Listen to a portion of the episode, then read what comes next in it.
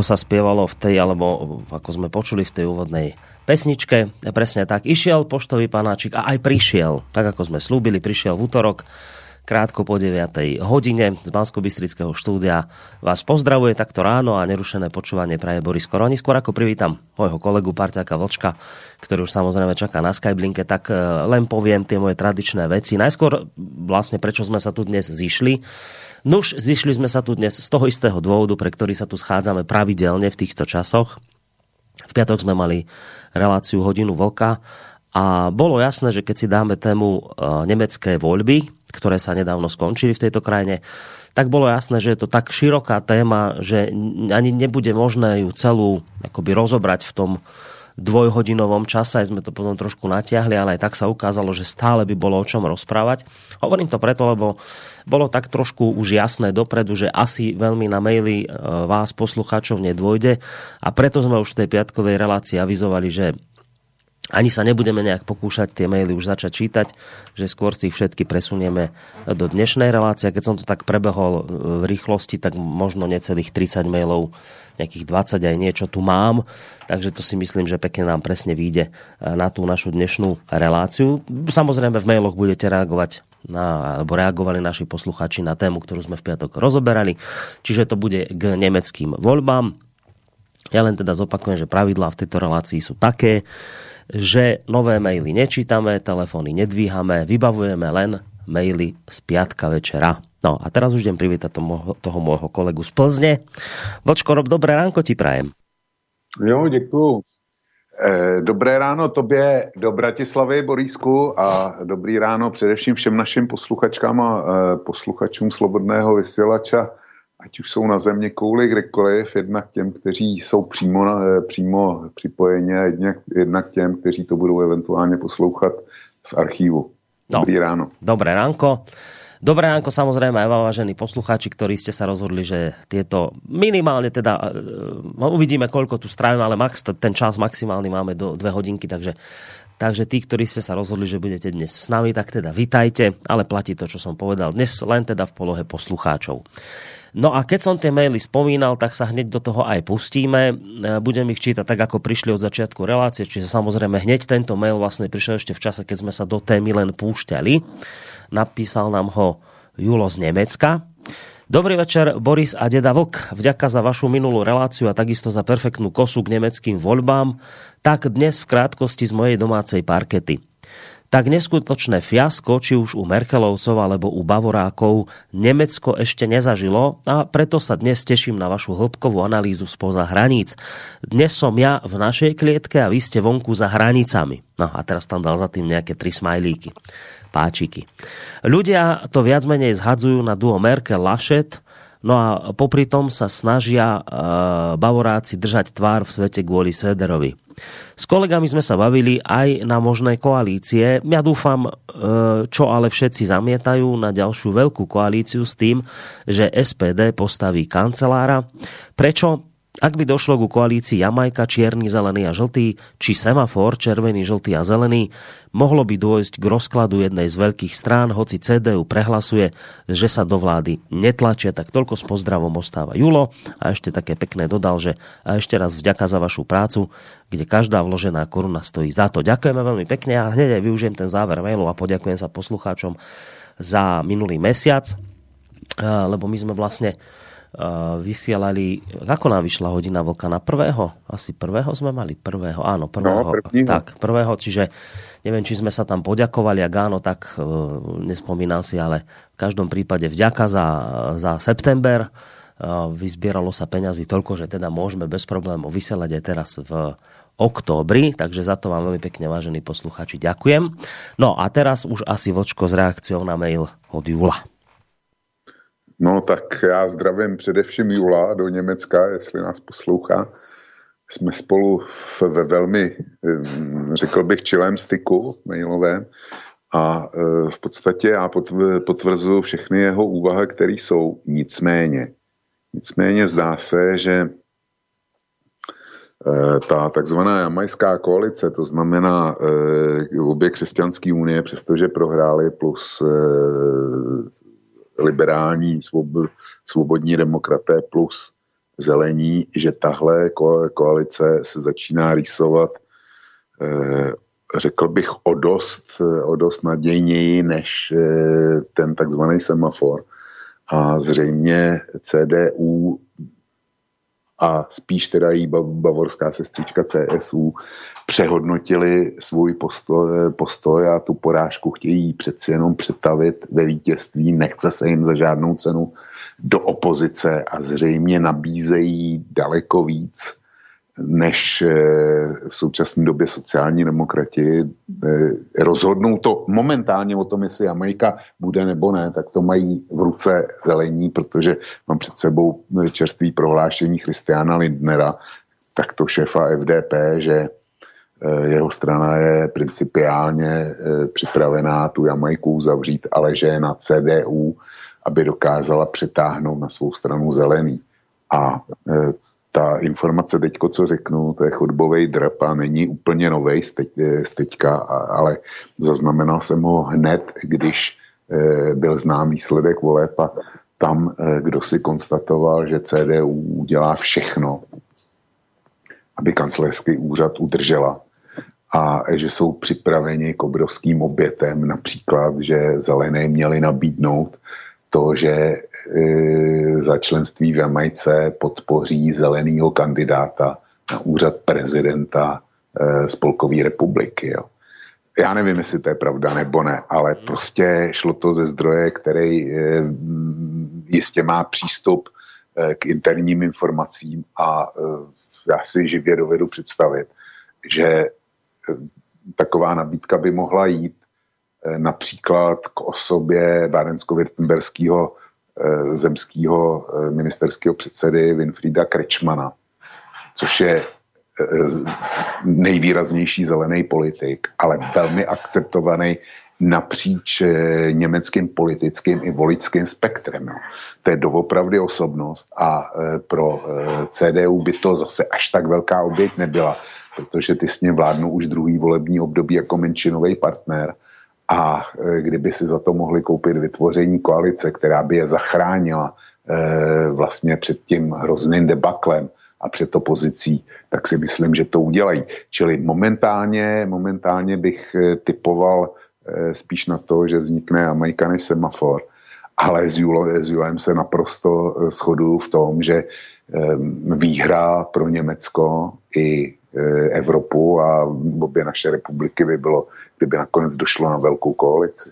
To má naprostou pravdu. Áno, to si nakoniec písala u seba v, v článku. To jo. som sa chcel presne opýtať ešte na pozadí tohto mailu, že či táto možnosť je už akoby v podstate vzdialená naozaj ako taká loďka, ktorá sa vzdialuje na mori. Veľká koalícia je už, už, už pase, či ešte úplne nie? No, e, nikdy nic není pase. Ona byla pase už před čtyřmi roky, to jí každý vylučoval a nakonec jsme se jí dočkali ale ono se nikomu do toho e, z těch dvou e, spoluvítězů nechce. Sociální demokrati už si to zažili, zažili si to dvakrát a vědí, jak, jak moc je to poškodilo, kdyby neměli Olafa Šolce a takovej ten jeho to jeho občanský charisma. On, on totiž vedle toho Lašeta působil jako um, vzor občanské solidnosti a proto, proto eh, dostali ty nerozhodnutý voliče a proto eh, ten masový přesun voličů eh, CDU k sociální demokracii na poslední chvíli. Tak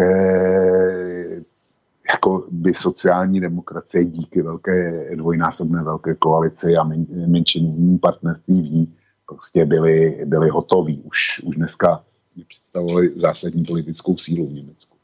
Eh, CDU, která ví, že by byla tentokrát ona tím takzvaným mladším partnerem, tak teď se do toho nechce už vůbec. Ale je otázka, je otázka jestli bude dělatelná. E, dělatelná něk, Jamajka a v momentě, kdyby Jamajka nebyla dělatelná, tak by před CDU stály dvě e, cesty. Za prvé jít do opozice a tam se v klidu jako znovu postavit na nohy, recyklovat se, najít správního lídra a holci počkat, buď celý čtyři roky nebo do předčasných voleb. A já si myslím, že v Německu předčasné volby budou. Ať tam bude vládnout kdokoliv, jestliže bude pokračovat eh, to energetické šílenství a zdražování, kam se podíváš. A k tomu ekofanatismu zelenej, zelených, tak si myslím, že to nemůže skončit jinak než předčasnýma volbama. A e, to je jedna možnost. A druhá možnost je, že tam zvítězí takovýto mocenský křídlo, který e, si řekne, jo, tak hold, e, chceme vládnout, nechceme být v opozici, chceme vládnout i za cenu toho, že bychom měli mít e, sociálně demokratického kancléře a být, být u toho.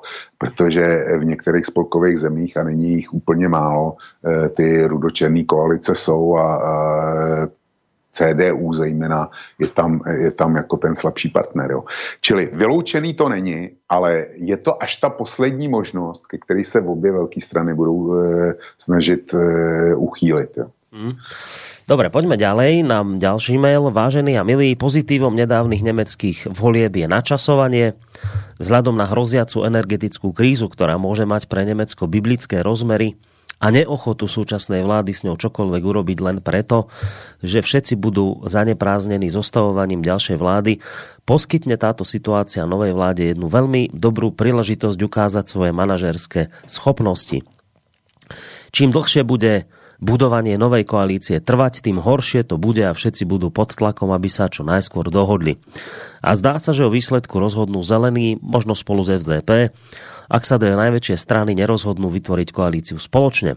To všetko znamená, že existuje vysoká pravdepodobnosť, že Nemecko bude túto zimu spolu s polovicou EÚ strašne trpieť a ak sa zelení stanú súčasťou tejto koalície, budú z toho obviňovaní. A pri všetkej tej vine bude mať opozícia, presnejšie AFD, najľahšiu prácu, akú kedy mala. Môžete namietať, že AFD v poslednom hlasovaní veľa stratili, ale na výsledku je zaujímavý jeden fakt. Nepotrebujú veľa, aby to premenili na výhodu. Stratili veľa kresiel, to áno, ale v mnohých volebných obvodoch skončili druhý. Ak nová vláda skončí ako nepopulárna, čo generálna zima 2021-2022 pravdepodobne zabezpečí, antizelená a antibruselská opozícia to bude môcť vo veľkom využiť. A jediné, čo musia, e, musia urobiť, je e, nezabrániť svojim nepriateľom v chybnom konaní. O niekoľko rokov môže byť veľa ľudí nakoniec úplne šokovaných novým Nemeckom. Tak majte sa, napísala nám Zuzana z Belfastu. Ja som za tento mail vďačný, lebo ona vlastne otvorila v tomto svojom mail jednu vec, ktorú sme sami v piatok už, už nestihli venovať a to je práve táto strana AFD. Presne aj na takéto niečo som sa chcel opýtať, keď, lebo v piatok sme hovorili o tom, v podstate čo aj teraz Vočko odpovedal na ten prvý mail. A síce, že on osobne si myslí, že budú predčasné voľby, lebo proste zelené šialenstvo doženie Nemcov k tomu, že vyjdú do ulic. A, ale potom naozaj je tam tá otázka, že no čo strana AFD, e, poslucháčka z Belfastu píše, že vlastne sa dobré veci dejú, lebo ako písala, anti, uh, antibruselská a antizelená opozícia to bude mať uh, a bude to môcť vo veľkom využiť. Takže to je dobrá otázka, že, že ako v tomto potom smere vidíš práve takéto rôzne hnutia, ktorým mainstreame často priskne taká tá nálepka krajne pravicové a tak ďalej. Čiže čo s týmito stranami? No tak e, paní Zuzana z Belfastu mě překvapuje, že v Irsku sleduje e, německou politiku až e, do takového, do takového detailu a já s ní téměř ve všem, ve všem souhlasím. Jo. Eh, když jsem psal ten svůj článek a my jsme se, my jsme se AFD dotkli až na samém konci eh, minulý páteční relace, pokud se pamatuješ. Jo.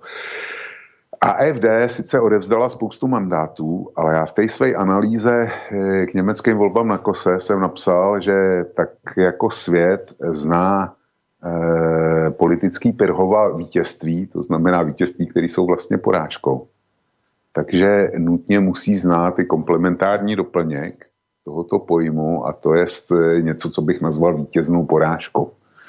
A přesně to podle mého názoru zaznamenala, zaznamenala AFD. Paní Zuzana správně píše, že odevzdala e, docela dost mandátů, všem, že třetinu. To se nedá odiskutovat a to rozhodně není vítězství. Na druhé straně AFD, když se podíváš do toho mého článku, tak tam jsou tři mapy, e, tři mapy Německa a e, z rozdělených do volebních úvodů. A já jsem je nedával jenom tak, jenom tak z plezíru, vlastně čtyři. E, ta první, ta první popisuje, e, jak, v kterém obvodu uspěly e, strany procentně. Tak jako my jsme zvyklí, když je okres Růžomberok na vás, u vás, nebo u nás okres Plzeň město, tak samozřejmě si lze dohledat, jak tam kdo procentně uspěl. Jenomže v Německu nemají jenom tenhle, tenhle systém. E, oni tam potom mají ještě první a druhý hlas a oni mají takovou e, dost podivnou kombinaci, řekneme, řekněme, většinového systému a, a poměrného systému. V každém volebním okrsku je, každá strana nominuje kandidáta, a ty ho takzvaným prvním hlasem rozhoduješ v přímý volbě a je to stejný jako v britských volbách, že kdo dostane, kdo dostane nejvíc těch prvních hlasů, tak prostě e, jde do Bundestagu jako poslanec a ty ostatní, kdyby dostali ohlas mí na druhém místě, tak mají smůlu. A pak, pak se generují další mandáty podle toho, jak je, jak je ten okres lidnatý, tak se generují poměrným zastoupením. Jo. No a na tom poměrném zastoupení ta mapa Německa vypadá tak, že vlastně podstatná část je červená, to znamená sociálně demokratická. Bavorsko, Bádensko, Württembersko a jsem tam nějaký okres v jiných republikách volební, tak eh, v jiných spolkových zemích tak je černý. A je tam pár, ale vysloveně maloučko zelených flíčků, jak jsou největší německý metropole, tak tam, tam jsem tam bodovali zelený. Ale výjimkou z toho, z, těhle, z, těch, z tohohle dvoubarvného Německa poměrného zastoupení, tak tvoří eh, spolkový země Sasko a Turinsko, který jsou modrý. A to je, to je grafika, eh, barva grafiky pro AFD. Což znamená, že nejvíce procentních hlasů ve dvou spolkových zemích na východě získala AFD. Ještě eh, zajímavější je to, pokud, eh, pokud se podíváme na, na mapu, na mapu, na stejnou mapu z hlediska druhých míst, jo, v tom procentním hlasování. No a tam to vypadá tak, že tam, kde byla, že východní Německo je v podstatě s výjimkou Berlína, spolková země, taky samostatná, tak s výjimkou Berlína v podstatě tam, kde zvítězili procentním hlasování sociální demokraté, tak tam je druhá AFD a naopak tam, kde, tam, kde bodovala AFD jako první, tak je to, je to červený. Což ukazuje na jeden podstatný, eh, podstatný jev, že AFD ta sice propadla na západě v té takzvané liberální společnosti, ale ta východo-německá třetina, tak tam jsou naprosto nepominutelným faktorem a přejeli, přejeli jak zelený, ty jsou tam marginální, ty jsou rádi za 5%, tak přejeli zelený, ale přejeli i kře, křesťanský demokraty. Prostě hrozným způsobem jim vyprášeli kožich. Někdo by mohl mávnout rukou nad tím, že eh, z 80 milionového Německa ty východní eh, země tvoří, dejme tomu, eh, čtvrtinu a že, to, eh, že budou vždycky přehlasovaní, jenomže ono to není pravda. Východní Němci jsou na eh, politický dění podobně senzibilní jako my, jo, jako na Slovensku a jako v Česku eh, žádný div, protože mají stejnou historickou zkušenost s bývalým režimem a to znamená stejně cítí i to, co se děje na západě a v té západní části. A ta západní část to je prostě ještě pořád liberální a happy a zelená a já nevím, kdo, kdo jaká. A paní Zuzana to vidí správně a já jsem to taky napsal, že, že zkrátka vládnout teďko v té nové periodě to nebude žádný met a může být, že ten, kdo bude v opozici, na tom obrovsky vydělá do budoucna. Přesně z těch důvodů, který, který uváděla paní Zuzana. Německo, já nevěřím tomu, že Německo bude mrznout. Německo e, má s Ruskem dlouhodobý smlouvy na dodávky plynu, na rozdíl od Slovenské a České republiky, protože my, my přece se nebudeme vázat k Rusku a že by nás mohlo vydírat a tak dále. Tak my hrdině nemáme s Ruskem dlouhodobý smlouvy na dodávky plynu, jako Němci a Maďaři a třeba i Moldavci a Rumuni, tak my ne. A e, my jsme se rozhodli pro politiku e, svobody, a to znamená právo svobodně si na, e, nakupovat plyn na rot, rotterdamský burze za spotový ceny, za okamžitý. Vycházeli, Borisko, na tohle asi uděláme speciální pořád jo, mm. o, o energiích, protože to si o to říká, jestli to bude takovýmhle způsobem dál. Ale zatím, zatím tolik, že jak vypadá, jak šťastně je to naše rozhodnutí, kdy Němci kupují eh, mm, eh, za měnu jednotku platí 220 dolarů, Maďaři platí 250 za měnu jednotku a my teď platíme 800. Jo. Takže jak, je, jak moudře jsme se rozhodli, jak je, to, jak je to dobrý, to vidíme a tohle bude mít následky, protože do toho Eh, zdražení, eh, tak to není jenom o plynu. Kdyby to bylo jenom o plynu, tak jako dobrý. Ale ono to je o elektrice, kde eh, když si najednou zavíráš uhelný elektrárny, najednou si zavíráš jaderný elektrárny, no tak tě samozřejmě chybí výkon. A když se stane, že během roku nefouká, dostatečně nefouká, a dostatečně nesvítí sluníčko, tak musíš, musí, musíš čerpat plyn i, dejme tomu, v létě, No a e, ten tě samozřejmě potom schází na podzima na zimu, takže to bude veselý. A nejen to, nejen to e, ropa se dostává na sedmiletý e, maxima a e, už dneska, e, už jsem četl prognózy, že v zimě klidně může být litr benzínu za 40 korun. To, to je euro 70, jestli se nepletu jo, za litr. Eh, a to zní, to zní celkem, celkem jasně, když si představíš tu velkou inflaci, která je a která podle mě nepůjde skrotit, minimálně ne tak hned, tak e, máš představu o sadě karet, s kterou bude hrát nová německá vláda a nová česká vláda. A já jsem na to zvědavý, jak, tyhle, jak tuhle hru s takhle rozdaným, eh, takhle rozdanou novou hru, jak zvládnou. Čili paní, eh, paní Zuzana z Irska to vidí naprosto realisticky, já s ní souhlasím. A Němci eh, si, když to dám do úvozovek, tak Němci si prožijou svůj, dar, svůj další rok 41 a s nima celá Evropa, kdy ruské, eh, kdy Rusové mobilizovali generála Mráze.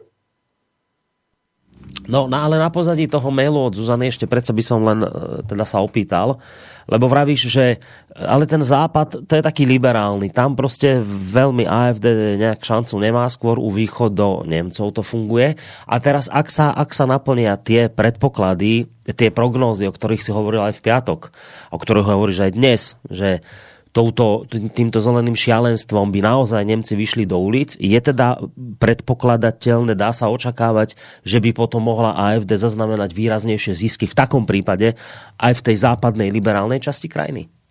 Nepochybně, protože eh, lidi eh, poměřují v podstatě svět kolem sebe podle, eh, každý, každý soudí podle sebe a svých hodnot, ale všichni mají jednu hodnotu společnou a to je peněženka. A jakmile eh, vystřelí obrovský útok na jejich peněženku, kdy spousta lidí začne mít problémy, tak samozřejmě se začne šířit nespokojenost, velká nespokojenost. A ta eh, teďko odbočím ke covidu, kolik se to může zdát nesmyslný. Vem si jenom, co se děje, dálo děje a bude dít kolem covidových omezení. Prostě kdy eh, ti, kteří má, říkám, covid ignoři a covid popírači, nejsou ochotni dodržovat vládní nařízení, nejsou ochotni se podrobit jakýmkoliv restrikcím, protože si myslí, že jich se covid netýká, nebo že to je vůbec všechno vyláný. A e, jaký je proti tomu odpor? A tu se bavíme o tom, že někdo by měl nosit roušky, že někdo by měl dodržovat rozestupy, že někdo by se měl nechat očkovat, aby neskončil v nemocnici, že někdo by měl spoustu, e, tak, spoustu takovýchhle drobností, ale nikoli zásadních. A je kvůli tomu obrovský kravál a obrovská nespokojenost. A v podstatě nejde o nic jiného, než o to, že někde je omezen na svém osobním pohodlí a že si chce uchovat zcela sobeckým způsobem bez ohledu na druhý svou takzvanou komfortní zónu.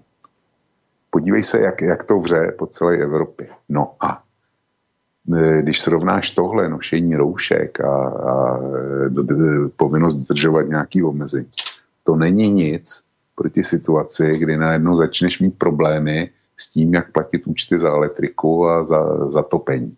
Protože ty roušky, to si nasadíš a pak e, a tím je, tím je to vyřízený, máš pokoj.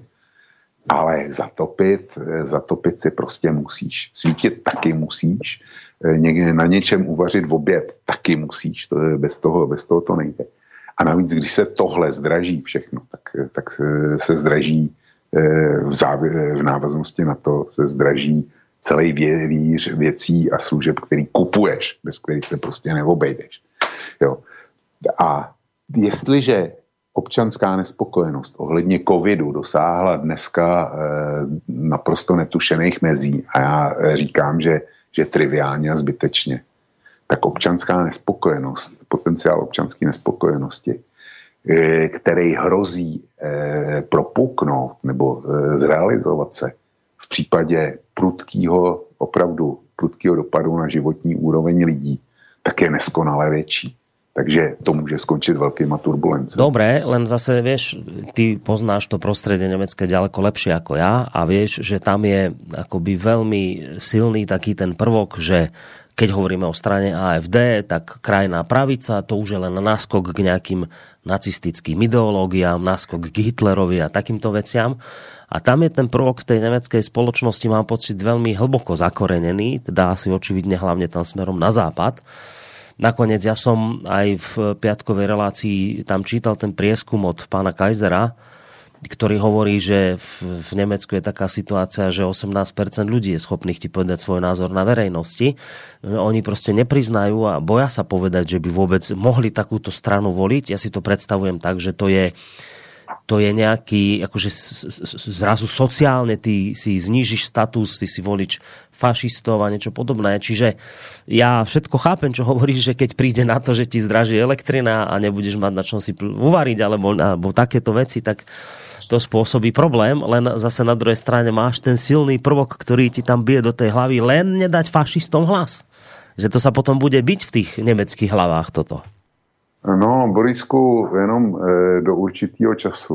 Ono je to o peněžence a já jsem e, citoval ten graf, který jsem našel ve Špíglu a já znova, znova řeknu, e, oni tam byli dva. První popisoval nastavení Němců k ochraně životního prostředí asi 80% Němců tam říkalo, že klima se má chránit a že, že jako je to správný a tak dále. A pak byl druhý graf, eh, který popisoval, jak odpověděli na otázku, a jste připraveni za tu ochranu klimatu, eh, zvýšenou ochranu klimatu zaplatit například prostřednictvím tzv. uhlíkové daně, která vám zdraží vytápění, spotřebu elektrického proudu, cestování automobilem a tak dále, a tak dále.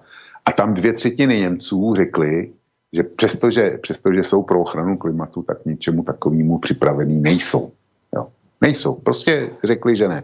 Čili jedna věc je současné nastavení, který je v Německu aktuální, eh, který tvoří takzvaná mediokracie, prostě, aby, abych to konkretizoval, německý eh, Moniky Tódový, který tam udávají, udávají ten tón a vytváří hmm. to mínění. A druhá věc je, jak potom vypadá realita. Dokud to, dokud to není tlak na tebe, na tvý výdaje, dokud si tvoje rodina může žít obvyklým standardem, tak e, eventuálně si ochoten poslouchat všelijaký Moniky Tódový který ti vtloukají do hlavy, že e, e, jít po zelené je to jediný správný a myslitelný, který ti e, vtloukají do hlavy, že ten, kdo je proti přílivu ilegálních migrantů, takže je nacista, fašista, který ti vtloukají, že Eh, strana, která, která není jasně zelená, nejásá nad eh, zelenýma nesmyslama, takže je fašistická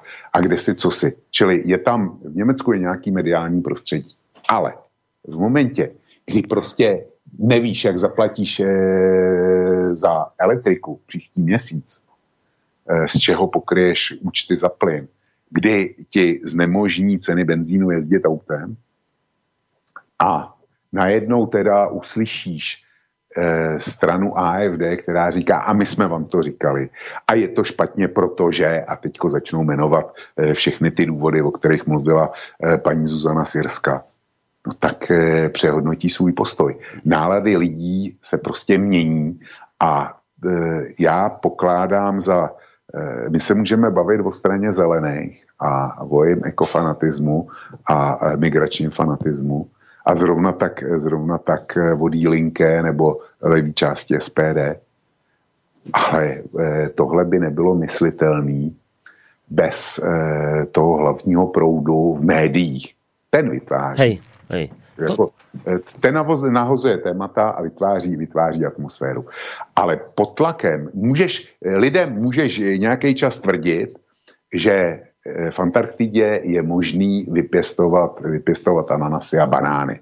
To nějaký čas můžeš tvrdit, ale jenom než do, do, ale pouze do doby, než dostatečný počet lidí do té Antarktidy přijede a řekne, ukažte nám to, ukažte nám teda, kde tady ty banány a ananasy rostou.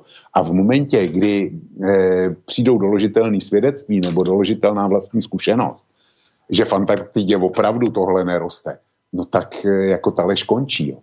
Rozumiem. Aj samozrejme rozumiem tomu, e, tomu prieskumu, ktorý si tu opakoval, že teda Nemci sú síce zelení, ale pokiaľ príde na to, že dobre, a čo ste ochotní preto obetovať, tak zistíme z prieskumu, že zase až tak veľmi nie sú ochotní obetovať, ale už len jedna otázka k tomuto. To všetko, čo si tu spomínal, že zrazu zistí, že nemáš si kde uvariť, zrazu zistí, že pomaly nemáš ako ísť autom a tieto všetky veci. Vieš, že to je predstaviteľné v priestoroch Slovenska, po, poťažmo v Českej republike, že by to mohlo až takto dopadnúť, to ekošialenstvo. Lenže Nemci sú uh, úplne niekde inde hospodársky, ekonomicky, aj pokiaľ ide o rodiny ako také. Čiže tam podľa mňa takáto situácia nehrozí. Im sa môže akože znížiť ich životný štandard nejakým spôsobom, oni na to môžu frflať, ale Nemcovi podľa mňa radovému nehrozí to, čo by v takom prípade hrozilo nám tu na Slovensku. Prečo to hovorím? Že vieš, viem si predstaviť, že Nemci si zafrflú, ale a, a keby aj to šialenstvo celé prešlo, tak si zafrflú, lebo sa im akože značne znížila životná úroveň, ale ešte aj po tom značnom znížení si žijú nadpomery slovenské. Čiže hovorím to preto, že ja som si celkom nie istý, či by toto naozaj Nemcov vyhnalo do ulic, lebo ten ich vankúš, kde až oni môžu padať, je dosť, mám pocit, hrubý, vieš? Mm, Borisku, já se obávám, že se mílíš. A to hned v několika směrech. Za prvé, když má někdo nějaký životní standard a bez, je to e, nezávislý na tom, jak velký finanční rezervy má nebo jak velký má příjmy, tak e, je krajně nerad, když najednou zjistí, že si zkrátka za to může koupit míň, protože. Jo? Už, tohle, už tohle lidi naštve. Eh, další věc je, že tak jako my máme 10% lidí, který eh, mají vysloveně finanční problémy, a to i v konjunktuře, tak je mají zcela nepochybně i Němci. Ne každý Němec je, je bohatý a bydlet v Německu neznamená automaticky, že teda e, se topíš penězích. No a e, Evropská komise nedávno vydala prohlášení, že až 30% občanů Evropské unie se může, může dostat do takzvané energetické chudoby.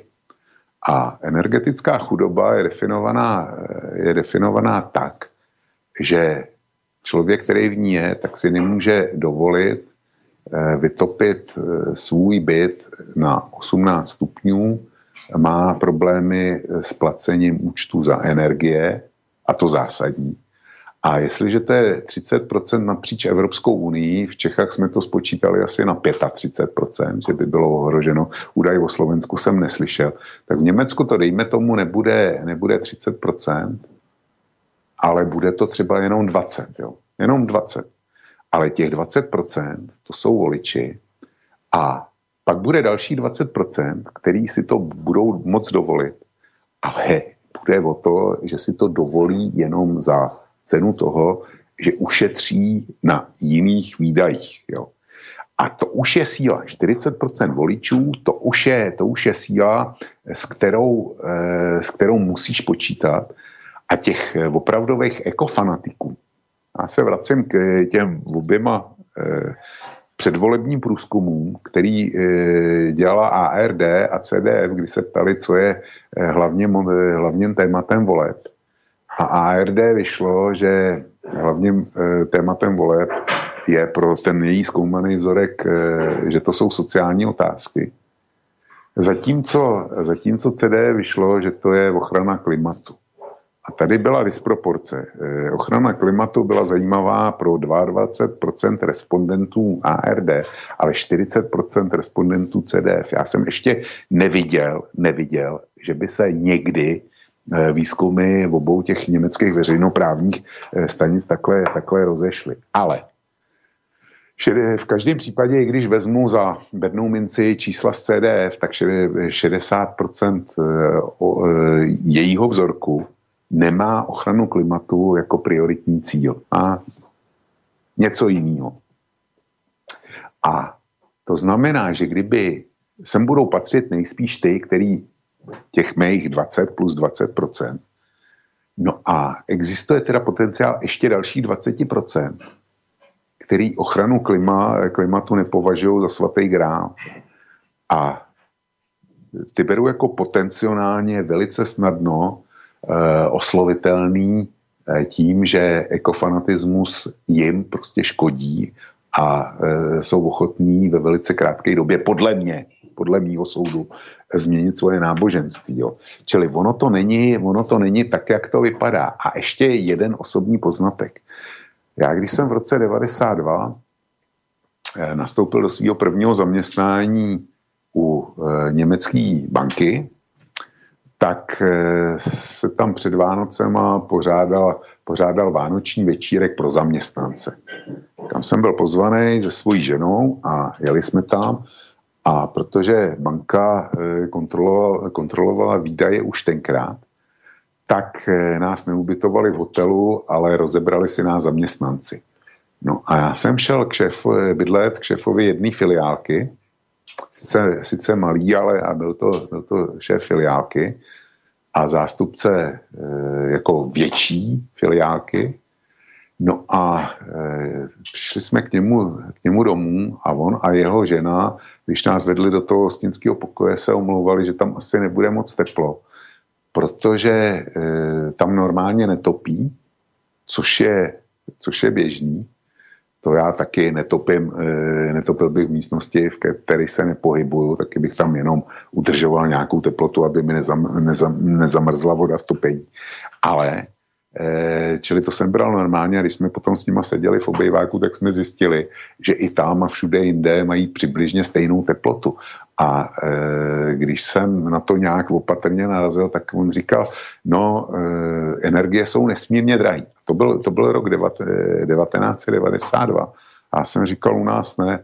A on se tenkrát na mě podíval a říkal, tak si to užijte, dokud můžete, protože tohle přijde i, i, i k vám. E, co tím chci říct, že Němci Němci jsou zvyklí energiema šetřit, nebo řada z nich, a jestli jsou někde na hraně toho takzvaného tepelného komfortu. A jestliže jim dneska ohrozíš ten tepelný komfort, tak se zradikalizují velmi rychle. To je mý bytostný přesvědčení. Nemůžu to dokázat, nemám na to žádný čísla grafy. Je to emoční a pocitová záležitost, kterou já se snažím nepracovat, ale zažil jsem to na vlastní kůži. No, to je, že vieš, máš osobnú skúsenosť s tými ľuďmi, pracoval si tam s nimi, takže vieš ich odhadnúť, ako rozmýšľajú, ako fungujú, čiže to je cená skúsenosť, ktorú si tu teraz prezentoval. Máme tu, keď sa teda posuniem ďalej k mailom, jeden taký, neviem, či budeš ten na to reagovať, skôr je to len také zamyslenie, ale potom na niečo iné poukážem. Píše Milan z Curichu, platí pre Nemecko, Slovensko a Česko to, čo povedal pred asi 200 rokmi Johann Wolfgang von Goethe. Nikto nie je beznádenejšie zotročený ako tí, ktorí falošne veria, že sú slobodní. Tak, toľko jeho mail. Môžeš na to samozrejme zareagovať, len teda chcem povedať, že ja som to teraz prečítal asi 4 maily. Prvý bol od Jula z Nemecka, druhý bol od Zuzany z Belfastu, teraz toto čítam od Milana z Curichu a ďalší mail, ktorý prišiel, zase a ten malú chvíľku prečítam od Andrea z Budapešti. Že to sa na to zlietajú sami zahraniční Slováci z tejto relácii, čo je naozaj zaujímavé že nás takto no. počúvajú naozaj kdekoľvek po tom svete, ako to hovorí, že v tých svojich zdraviciach na úvod. Tak toto som nechcel povedať. Borisku, k Milanovi jenom veľmi krátce. I s tím jsem ve styku a e, Milan, já ho zdravím do Curychu a e, Milan má samozřejmě pravdu. Dobre, ideme na toho Andrea z Budapešti a jeho mail. Ahojte, zámerná západná dezinterpretácia európskych dejín a perspektív ich bude stať ešte viac. Masmediálne a sociálne klamstvá sú veľmi nákladné, pretože bránia veriacím týmto klamstvám dobre sa pripraviť na budúcnosť. Rusko fakticky stratilo oveľa viac z existencie Sovietskeho zväzu ako spôsobenia e, Spojeného západu. Bez mŕtvych e, záváží ako je Ukrajina, je teraz Rusko slobodné a preto oveľa rýchlejšie silnie. Americký prístup vytvárania koalícií ochotných vojnových vazalov, ako sú NATO a AUKUS, je tiež dávno za svojím zenitom. V najbližších 5 až 20 rokoch bude fyzicky nemožné, aby ekonomiky USA a západnej Európy rýchlo rástli predstavili e, si vôbec nejako politici USA a NATO, okolko relatívne silnejšia bude v tom istom období Čína a Rusko. Byť tak dlho najväčšou americkou vojnovou základňou urobilo z Nemcov pometených bláznov.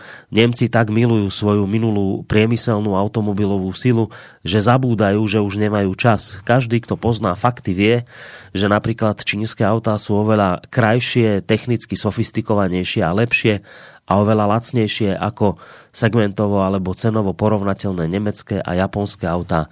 Do 5 až 10 rokov budú, tu, budú tieto čínske autá aj robustnejšie a spolahlivejšie ako japonské a stanú sa svetovo dominantnými.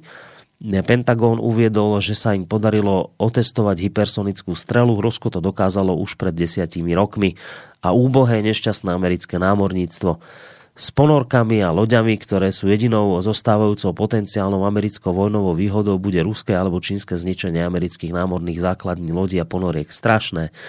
Bude optimistické veriť, že viac ako 10% amerických námorníkov prežije ruský útok na námorné prostriedky USA NATO. Tak to je mail od Andrea z Budapešti, ktorý nemám celkom pocit, že by až tak úplne presne reagoval na tú tému piatkovú, ktorú sme si dali a síce teda nemecké voľby, aj keď niečo ohľadom Nemcov sa tam v tom jeho maili blislo, ale mám skôr pocit, že toto je mail do trochu inej, povedzme, debaty, inej relácie, ale samozrejme každý mail prečítame, ktorý prišiel, prečítal som aj tento a Vočko, ak chce, tak môže na zareagovať. Máš správný pocit, já to vidím stejně a Andrejovi bych chtěl říct, aniž bych s ním polemizoval. Já rozhodně se bojím toho, aby se stalo to, co on e, říká. Aby jsme měli příležitost počítat, kolik e, Rusko je schopno potopit amerických ponorek nebo letadlových lodí, anebo e, aby jsme viděli stejný počítání mezi Čínou a Spojenýma státama. To je to poslední, co si přeju, protože by to asi byl poslední den existence planety Země. Takže znova opakuju to přísloví, kterým jsem začal svůj eh, článek eh, k německým volbám. Člověk by si měl dát eh, pozor na to, co si přeje, protože by se mu to přání mohlo vyplnit. Zuzanu z Belfastu sme tu už mali, ešte napísala potom ďalší mail ohľadom Nemcov a síce, že sú to pozoruhodní ľudia s úžasnými úspechmi v mnohých ľudstvo rozvíjajúcich oblastiach, aspoň Nemci 18. a 19. storočia ale človeče sú takí autisti, keď ide o politiku. Navyše neustále naletia na ten istý trik. Začínajú vojny, páchajú zverstva a genocídu a nakoniec tieto vojny prehrávajú a to všetko mene svojho pána za kanálom. Divný národ, myslí si Zuzana z Belfastu. No tak e, Němci rozhodně nezačali ty dvě světové vojny e, na rozkaz nebo na přání svého pána za kanálem ten bojoval nakonec, eh, jestli ho správně identifikuju, tak ten bojoval nakonec eh, proti něm a podílel se na drcujících eh, porážkách. Takže tohle je nonsens z mého hlediska. A jinak souhlasím s tím, že Němci jsou úžasný národ. Když, si, když vynecháme obě světové války, tak jako jejich úspěchy jsou naprosto nepřehlednutelný. A já beru do určitý míry jako velký štěstí, že sousedíme s nima, potažmo s jejich, s jejich rodnými bratry z Rakouska, což jsou dvě, nebo byly to dvě spořádané země, takže máme kde si brát příklad v mnoha ohledech.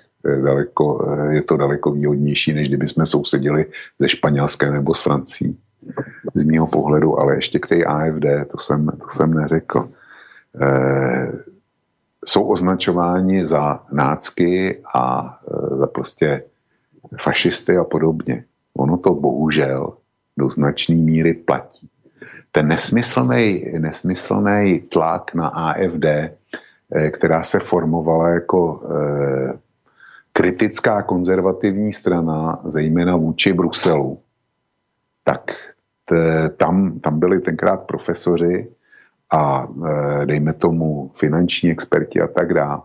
A ten tlak, e, který masově nastal od německých politických složek a především od médií, tak ten vedl k tomu, že tihle, kteří tu stranu založili, měli nějakou vizi a prosazovali nějaké hodnoty, které se mým kotvorcům nelíbily, tak většinou z té strany dneska odešli. Je jich tam, je jich tam e, výrazná menšina. A naopak posílilo takový to echt nacionalistický křídlo, eh, zejména teda například v Durinsku, eh, kde je zemským šéfem AFD jakýsi Bernhoke. A to je, to je teda nácek ze vším všudy. Jo. To, je, to je prostě nacista, o tom, o tom nemůže být pochyb. A jsou další podobný jo, v jiných spolkových zemích. Takže na jedné straně eh, AFD, pokud by začala posilovat, tak by to bylo dobře v tom, co nám vadí ale ono to je o dračím vejci. Jo.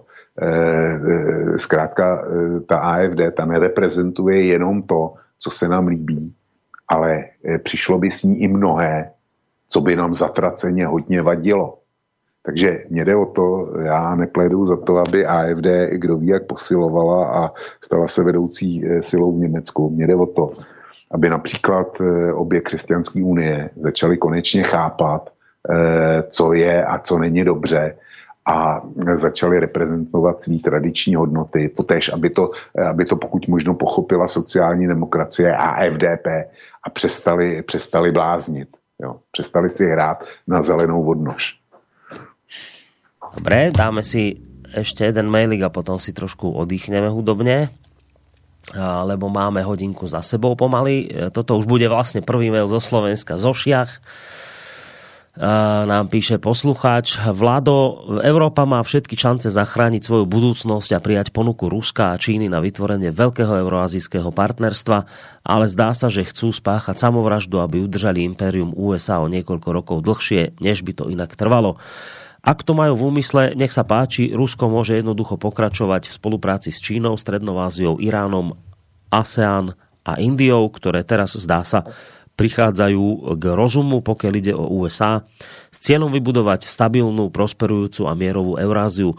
Ponuka pre Európu tu stále bude, ak sa niekedy prebudí a odmietne, aby jej bol kontinent pomaly krmený americkým molochom, ale nerobím si veľké nádeje. Zdá sa, že neoliberálna atlantistická nomenklatúra je v Bruseli pevne zakorenená a bude sa naďalej pri každej príležitosti strieľať do oboch nôh v prospech stríčka amerického podvodníka. No, e, opäť zase mail, ktorý tak skôr by som ho prirovnal k tomu minulému, predošlému teda mailu, aj keď, aj keď ja rozumiem, e, kde týmto celým mailom asi poslucháč zo šiach mieril.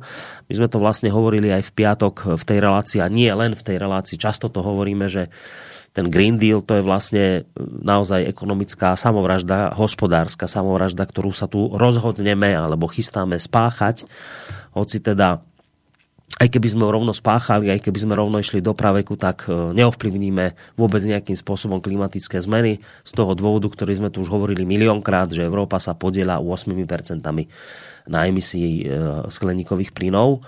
Čiže e, poslucháč píše, že, a, lebo to bola vlastne aj taká tá otázka ku koncu relácie piatkovej, keď som sa ťa pýtal a prečítal som tam potom ten názor, že jedného, myslím to bol bloger z eh, hlavných správ, ktorý píše, že a na pozadí tohto všetkého, čo sa chystá, na pozadí tejto eh, tejto samovraždy zelenej, ktoré, ktorú sa tu chystáme spáchať, na pozadí tohto celého je tu jedna kľúčová otázka a to je tá, že teraz poďme preč z Európskej únie, teraz si nájdeme alternatívne zdroje, teraz skúsme spolupracovať, tak ako to píše poslucháč, s Čínou, Strednou Áziou, s Ruskom, tak ako napríklad sa teraz dohodli Maďari s Ruskom, že budú odoberať plyn od nich za úplne iné ceny, nakoniec aj ty si to hovoril. V porovnaní s vami, je to priepasný rozdiel, čiže Čiže na toto, ja to tak chápem, že na toto naráža uh, náš poslucháč v danom maili, že bola by aj teda iná alternativa, ako páchať samovraždu.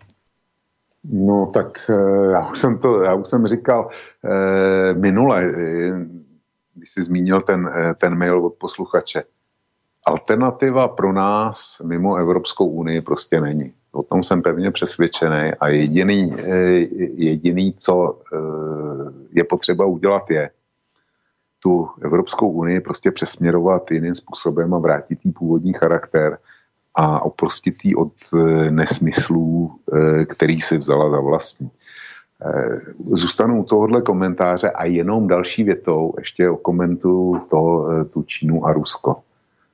Tak za prvé, vystříhal bych se zásadně jakýkoliv náznaku, že Amerika je ďábel a Rusko a Čína dohromady je zárukou všeho dobrýho. Já si myslím, že s, s Ruskem jsme udělali svoji zkušenost a e, platí úsloví, že velmoci nemají přátelé, ale mají pouze, pouze a jenom svoje zájmy. To platí pro kteroukoliv velmoc. A pak druhá věta. Rozhodně bych nespojoval Rusko a Čínu. Rusové podle mě nemají, nemají větší noční můru, než je Čína a její rostoucí moc. A já si myslím, že to spojenectví, eh, pokud k němu nebudou tlačený vnějšími okolnostmi, tak je dočasný. A Čína je náš osudový soupeř, který bude naprosto nemilosrdný bude chtít ovládnout svět a má, eh, vypadá to, že má všechny trumfy v ruce, aby se jí to povedlo. A e, zbytek světa, to znamená především Západ, se jí může ubránit e, čínské hegemonii jedině ve spojení s Ruskem. A nechápu to, že to, že to nevidí. Jo. E, že to ti, kteří rozhodují, nevidí. Rusko je pro mě e, jako spojenec přijatelná alternativa. Čína nikoliv a Západ škodí obrovským způsobem sám sobě a poškozuje vyhlídky, eh, svoje vyhlídky na jak, jakýž takýž rozumný souboj eh, s Čínou v tom globálním zápase, eh, který už nějakou dobu běží. Vieš, možno to bude presne tak ako s tým zeleným dílom, že až keď dôjde na dôsledky, ktoré už budú viditeľné, až vtedy mnohí ľudia pochopia až vtedy e, možno e, padne táto klika, ktorá tu chce páchať samovraždu, tak možno tak nejaké to aj s Ruskom, že bude to musieť asi zájsť ďalej, aby niektorí pochopili, že Rusko je spojenec pre nás a nie je hrozba, pretože Rusko s Čínou je pre nás hrozba. Pre nás e, Rusko, keby bolo na našej strane, tak sme radi. Ale zrejme bude musieť tá situácia tak ďaleko zájsť, že si to budeme musieť takýmto spôsobom uvedomiť. Na nejakých konkrétnych už dôsledkoch, keď to začne nám dochádzať. No, uh, ak nemáš nič proti, dali by sme si kratučku hudobnú prestávočku aby sa mohli z niektorí ľudia občerstviť, prípadne si odskočiť a po pesničke pustíme do toho zvyšku mailov. Asi taký rovnaký počet mailov nám ešte ostal. Môže byť, Vočko? Samozřejmě. Dobre, tak si hráme a po pesničke pokračujeme.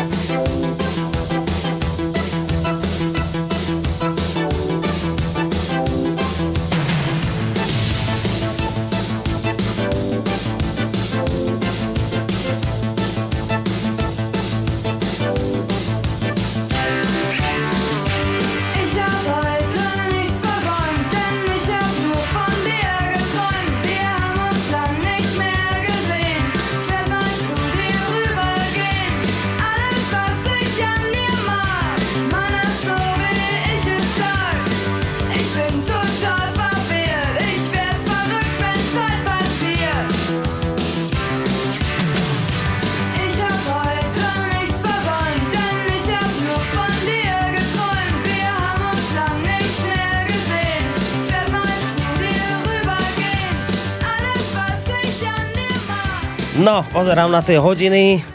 Ako by povedal klasik, eh, zvukové znamenie pomaly ohlási 10 hodín, ale my samozrejme pokračujeme ďalej, lebo ako som už aj pred pesničkou avizoval, ešte asi zhruba rovnaký počet mailov, aký som prečítal, nás čaká.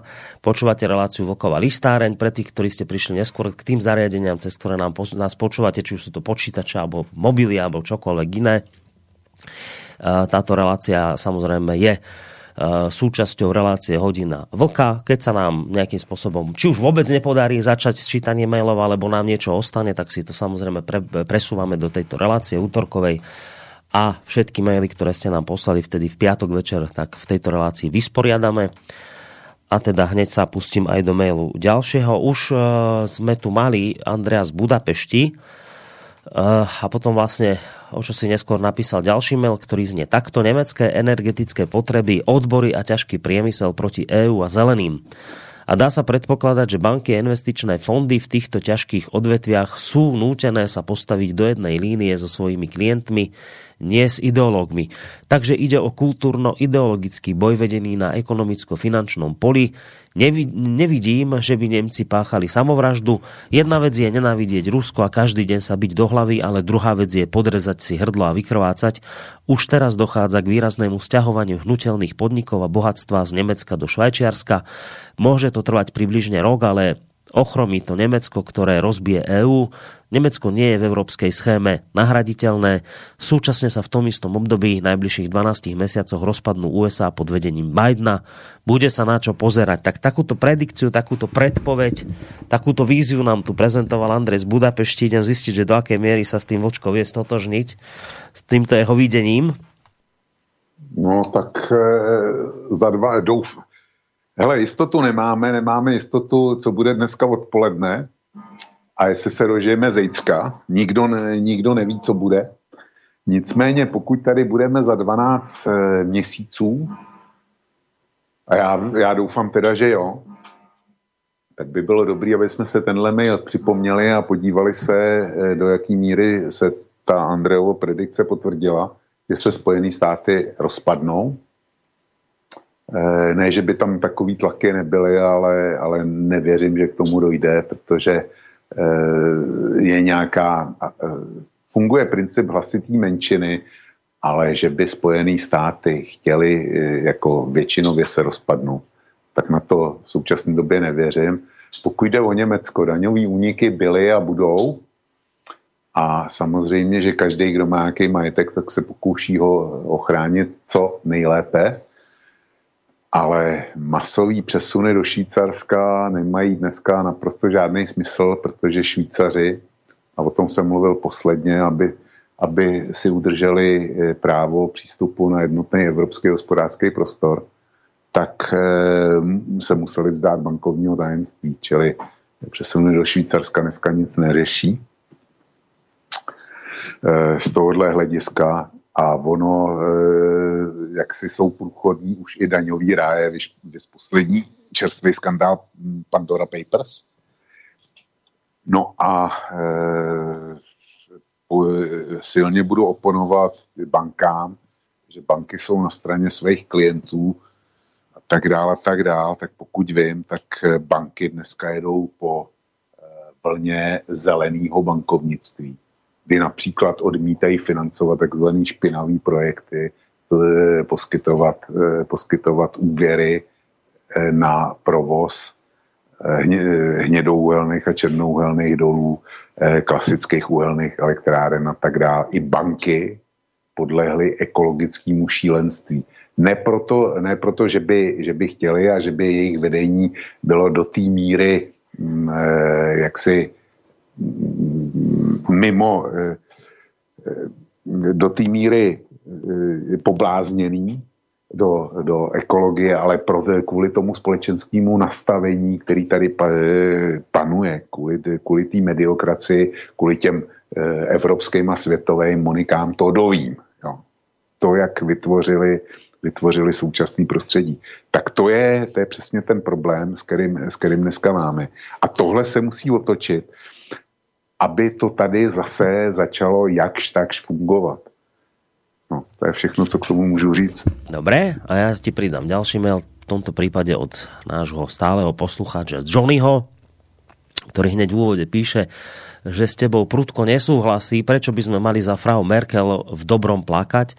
Poznávok napríklad super rozhovor z denníka Štandard, nie ten, ktorý citoval Boris, kde píšu, že Merklová síce začínala ako konzervatívna politička, ale to robila úplne účelovo a skončila v podstate ako progresívna roztlieskavačka, lebo tak skončila, to si povedzme rovno, dnes liberáli sú jediná záchrana, e, sú jediná záchranná brzda, ale Šolcomat, inak čo hovorí Vlk na tú výstižnú prezivku, to tu bude riadiť s tým súhlasím s Vlkom, bohužiaľ, a mimochodom doplatí na to Nemecko úplne najskôr, stačí si pozrieť dnešné, e, dnešnú Veľkú Britániu ohľadom energii a tak ďalej. Tak toď mail od Johnnyho. Toho Šolcomata to si pamätám, že si spomínal aj ty v piatok. K tomu si sa v podstate aj vyjadril. E, Borisko, teďko, teďko se mi vypadlo Aha. částečně, takže já jsem neslyšel ten úplný konec, ale to nevadí. Johnny je, představuje výjimku mezi našimi posluchači a já ho srdečně zdravím a jsem rád, eh, že chodí poslouchat. Johnny je evidentně eh, konzervativní pravičák. A já to neříkám s žádným handlivým potónem. Jo. Začnu od konce. Johnny upozorňuje na Velkou Británii a její problémy, který dneska má a říká, že to nesouvisí s odchodem Evropy, z Evropské unie. S odchodem z Evropské unie to souvisí, Johnny. A souvisí to tak, že eh, Velká Británie nemá pracovní síly, který dneska nutně potřebuje. Eh, údajně schází 100 tisíc eh, řidičů kamionů a v současné době speciálně cisteren. A vedle těch řidičů kamionů schází taky 15 tisíc řezníků v britských masokombinátech. No a to všechno, se, to všechno se promítá do zásobování a je to o tom, že kdyby Evropská, eh, kdyby Británie byla v Evropské unii, tak by si ty chybějící pracovníky snadno dovezla. Jestli Boris Johnson si myslí, že když eh, nabídne evropským kamionářům pracovní výzum eh, pro pět tisíc z nich do Vánoc a tuším, že já nevím, tři tisíce z nich, že by byl ochotný to, to protáhnout až do března, jestli si myslí, že tohle někoho osloví a že tím vyřeší svůj problém, tak je hloupej. E, a vedle toho Velká Británie, tím, že trvala na těch takzvaných svých konzervativních hodnotách, tak je v tom maléru, který, který dneska je a je velmi akutní a bere, bere Johnsonovi politickou podporu. Čili e, Johnny, není to o pravicovém Eh, eh, o pravičáctví nebo levičáctví, není to o konzervatismu, je to o fanatismu. A vedle toho, vedle toho ekologického fanatismu a toho, toho progresivistického fanatismu, který, je, který nám vadí, ten nám asi vadí oběma, tak je to i o, dejme tomu, nacionálním fanatismu nebo pravičáckým fanatismu, který představuje Boris Johnson. Boris Johnson je pro mě obrovský lhář. A ty ostatní věci, eh, které jsou v tom, eh, v tom mailu e, zmíněny, že nesouhlasí, že s mým tvrzením, že za Angelou Merkelovou budeme ještě prstíčkem hrabat, že začala jako dejme tomu konzervativní politička a skončila jako liberálka. To je pravda, tohle z toho.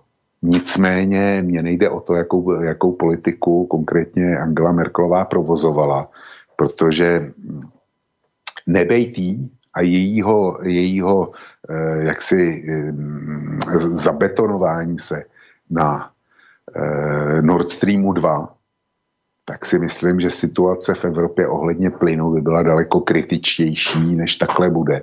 A ona dokázala udržet funkční vztahy s Ruskem i v době Krymu a Eh, bojích na eh, Donbasu a tak dále.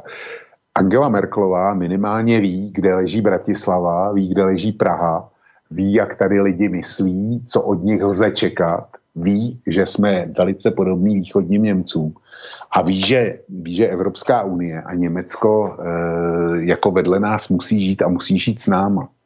Zatímco až tam přijde e, kdokoliv jiný, tak to bude klasický západák, pro kterýho Ázie začíná v bavrovské železné rudě. Jo. To je e, u těch e, jaksi pravých vesíc takzvaných, tohle nastavení je velmi, velmi často. Co je za bavrovskýma hranicema, je už Ázie. A od těch, od těch nelze čekat mm, žádný takovýto pochopení nebo vstřícní nastavení, který tady bylo, pro, e, bylo typický pro Angelu Merkelovou. Já jsem o tom bytostně, bytostně přesvědčený, ale nemá, nemá smysl, aby jsme se teďko trumfovali o to, kdo má větší pravdu. Často ukáže a ukáže to velice brzo. No minimálně čas ukázal to, že keď, a to sa vrátim k začiatku, teda ku koncu toho mailu, že keď Briti tvrdili, a to bol jeden z hlavných argumentov, prečo odchádzať z Európskej únie. A teraz nehovorím, či je dobré odísť z únie, či zle, len chcem povedať to, že to bol jeden z takých tých medzi hlavnými argumentmi. Ľudia z východnej Európy nám tu berú prácu. To zaznievalo aj od pána Faráža často. No tak teraz odišli, spravili, čo chceli a teraz tí ľudia z východu chýbajú. Viete, že to čas ukáže, kde bola pravda. A, a teraz majú kvôli tomu problém. Aj keď samozrejme ja vidím, že niektorí ľudia z Anglicka píšu, ktorí tam žijú, že teda a ja to neviem zhodnotiť zo Slovenska, ale teda oni tvrdia, že pokiaľ by ste boli tu v Británii, tak by ste videli, že ten problém je nafúknutý zase raz mediálne, že nie je pravda, že by tam nemali e, čerpacie stanice benzín, že je benzín, ale máš si zobrať nejaké obmedzené množstvo, aby si ho nebral viac ako potrebuješ ale teda videl som niekoľko videí z Británii, kde ľudia tam žijúci chodia po tých pumpách a hovoria, že tá situácia nie je taká vážna, ako sa to tu popisuje. To, to neviem zhodnotiť, ale v každom prípade si pamätám, že pán Faráž a podobní vykrikovali, že e, treba obmedziť migráciu tam pracovnej síly z východnej Európy, lebo to sú proste nejakí príživníci, ktorí im tam berú prácu. No tak teraz, keď tú prácu môžu mať a môžu si ju užiť, tak zrazu nemá kto robiť. Ah, ďalší mail Richard z Galanty. Dobrý večer, prajem tým, že Merklovej CDU prehralo voľby v Nemecku. Sice nemožno si ale myslieť, že to pribrzdí príjmanie migrantov. Olaf Scholz je síce lavičiar, a hrdí sa tým, že je demokrat od svojich 17 rokov, čo by mohlo napovedať v jeho konzistentné politické smerovanie. Bohužiaľ nemá tú politickú charizmu Muty Merkel ako politického lídra. Spolupráca SPD a CDU pred 4 rokmi bol skôr núdzový variant. Za posledných 70 rokov vyhrali demokrati len trikrát. V SPD je Našťastie silné krídlo, ktoré chce mať dobré vzťahy s Ruskom, vyzerá to na trojkoalíciu SPD, FDP, čo sú sociopati podobne, podobní našej SAS a tretí sú zelení. Ekoteroristi slniečkári naladení na nenávisť proti Rusku bohužiaľ majú dvojnásobné percentá oproti minulým voľbám. Pán Vlk, môžeme očakávať tvrdé presadzovanie európskeho superštátu a plnenie agendy znižovania emisí CO2 a dosiahnutie uhlíkovej neutrality. Ďakujem za odpoveď Richard z Galanty. Pokiaľ ide o tú druhú otázku, na to sme už v podstate odpoveď dali, že takéto niečo možno očakávať. Dokonca Vlky šiel ďalej, keď hovoril, že podľa neho toto dokonca skončí predčasnými voľbami. Práve toto tých Nemcov vyženie. Ale potom tam bola ešte otázka presadzovania európskeho superštátu, teda Spojených štátov európskych. E, na to sa pýtal poslucháč, že či možno toto očakávať. No, tak eh, já si myslím, že ano, ty tlaky budou, eh, budou rozhodně sílit v tomto směru a eh, v podstatě si myslím, že úplně jedno, jaká bude koalice s výjimkou velký, ta by, ta by byla mírnější, ale ty dvě koalice v obou těch agendách, na který se ptá Richard, tak mimochodem zdravím ho taky osobně. A čili obě ty agendy, tyhle, na který se ptá Richard, tak eh, jsou v genetické výbavě eh, těch dvou koalic. Jakmile tam jsou zelený, tak to prostě takhle bude. A eh, jakmile tam bude SPD se svým silným levicovým křídlem a nechci vzpomenout to, co jsem říkal minule, že sice všichni píšou, že vyhrála SPD, ale já jsem přesvědčený bytostně o to, že SPD vůbec nevyhrála, že vyhrál prostě eh, pouze Olaf Scholz. Ale protože má co dočinění eh, s neobyčejně silným levicovým křídlem, který se od zelených většinově liší pouze stranickým průkazem. Jo. A on jim bude muset ustoupit. Bude, dostane se do stejné pozice, v které se dneska nachází Biden, u své demokratické strany, že je sice prezidentem demokratů, ale už je pod eh, obrovskou palbou těch radikálních levičáků hm, ze své vlastní strany. A to též bude čekat Olafa Šolce. No a e, směřování e, eko, ekofanatismus jako, jako zásadní agenda, tomu se nelze se zelenýma ve vládě vyhnout. To je, to je nemyslitelný. No a stejně tak je to s tím eh, ze superstátem. Já nevím, jestli si četl poslední díl plynatosti. Já už jsem o tom, myslím, hovořil v pátek, kdy jsem na to upozorňoval, že to vyjde v sobotu, kdy Timesy citovali z nějakého super tajného, super tajného dokumentu, který eh, oficiálně vůbec neexistuje, ale který přijali ministři zodpovědní za energetický sektor členských zemích eh, Evropské unie, kdy chtějí vytvoření, eh, kdy chtějí bojovat proti vysokým cenám energií vytvořením společné platformy, která by řešila centrální nákupy plynu a jeho distribuci. Jo, e, tím, že by Evropa fungovala jako jeden odběratel, tak si myslí, že by se dostala na daleko lepší ceny. Podle hesla, čím víc toho beru, tím větší. Slevu chci. No, jestliže tohle, tohle vypukne, tak je, to, tak je to další posílení e, celoevropské centralizace. V daném případě by to, by to možná bylo dobře, by to, by to prostě asi, e, asi, asi si to doba žádá. Ale nechci Richard uvědomí, že i tehdy, když je to dobře, tak se národní státy budou muset zdát z části své suverenity. A jakmile se s tím začne, tak nikdo neví, kde to, kde to skončí. Ano, bude tendence k vytvoření celoevropského státu. A já teď řeknu něco, čím e, ze sebe udělám zásadního nepřítele mnoha posluchačů Slobodného vysílače a ty dostaneš spoustu mailů aby si mě už konečně vyhodil.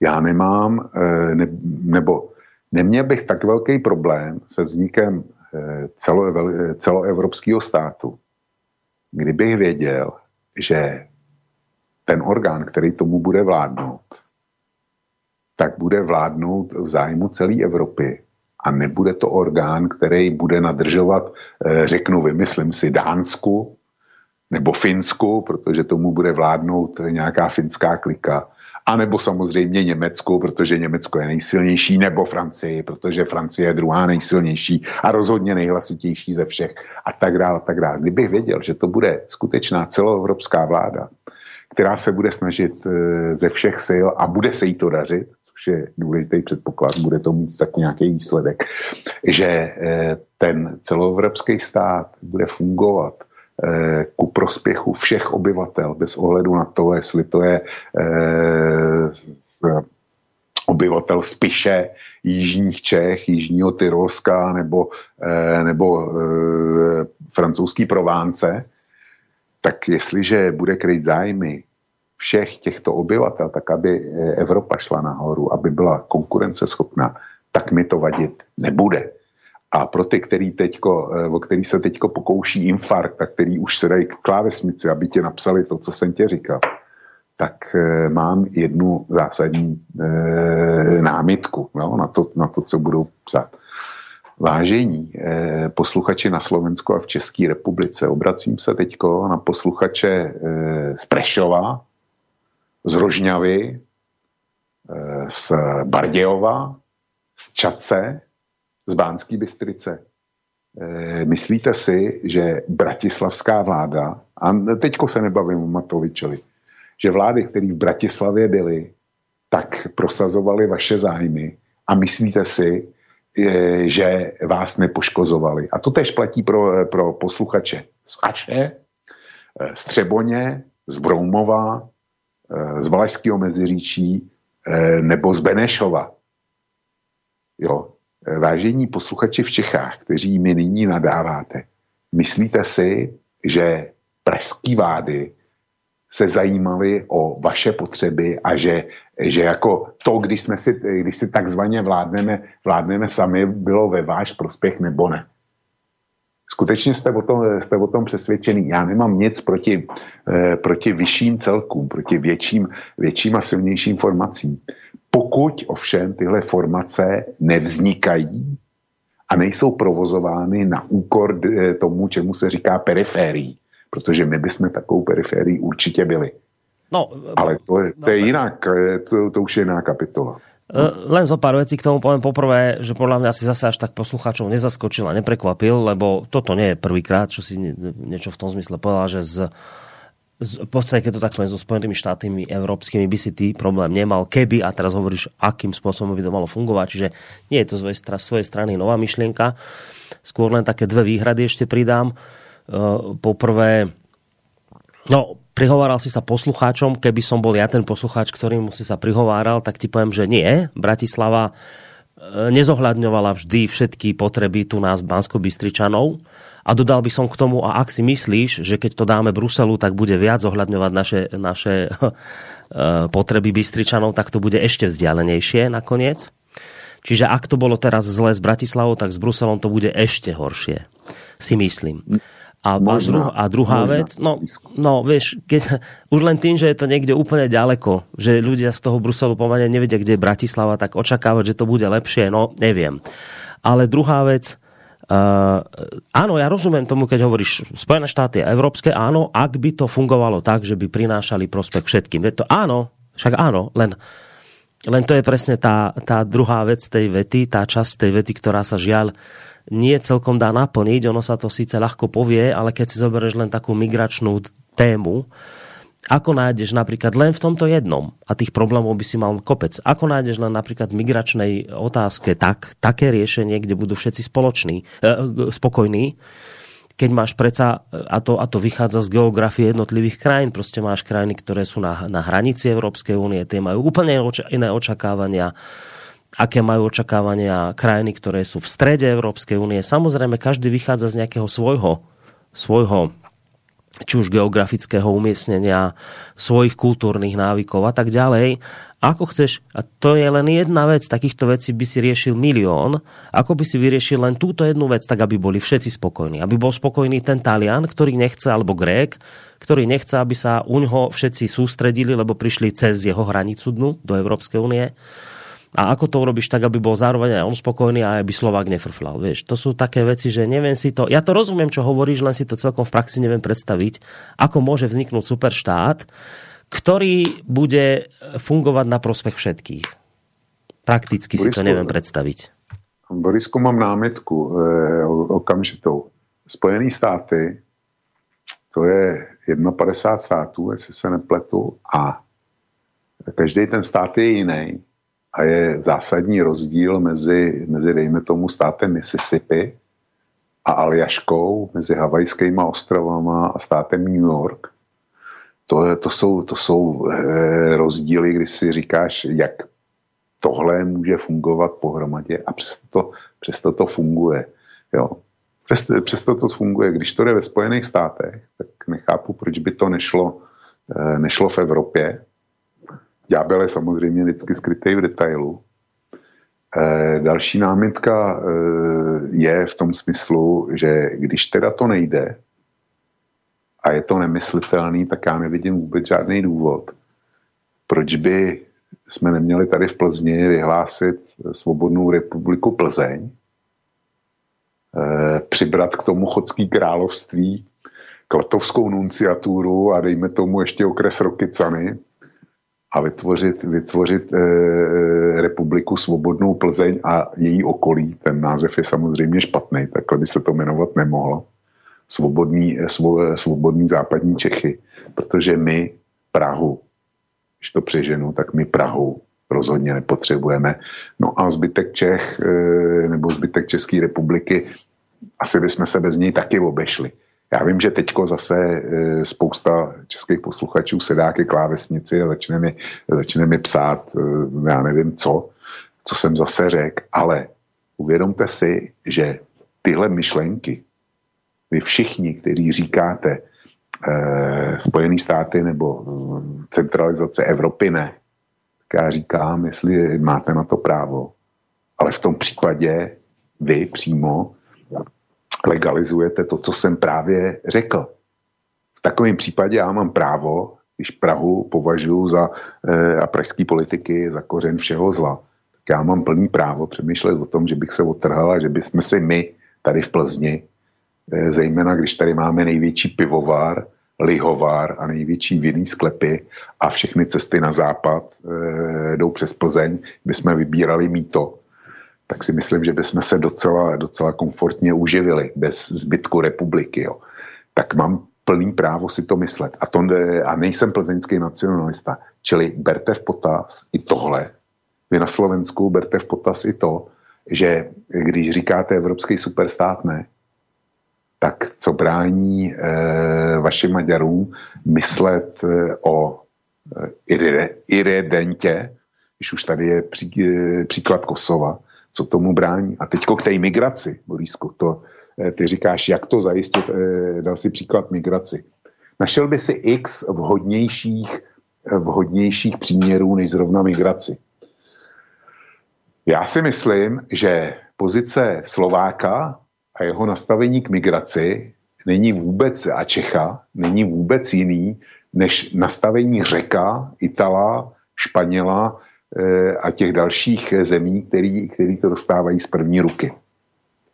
Kdyby e, si, kdyby bylo možné uzavřít námořní hranici za použití všech prostředků, tak já myslím, e, že by se dneska našlo dost řeků, Italů a Španělů, kteří by, kterým by to naprosto vyhovovali.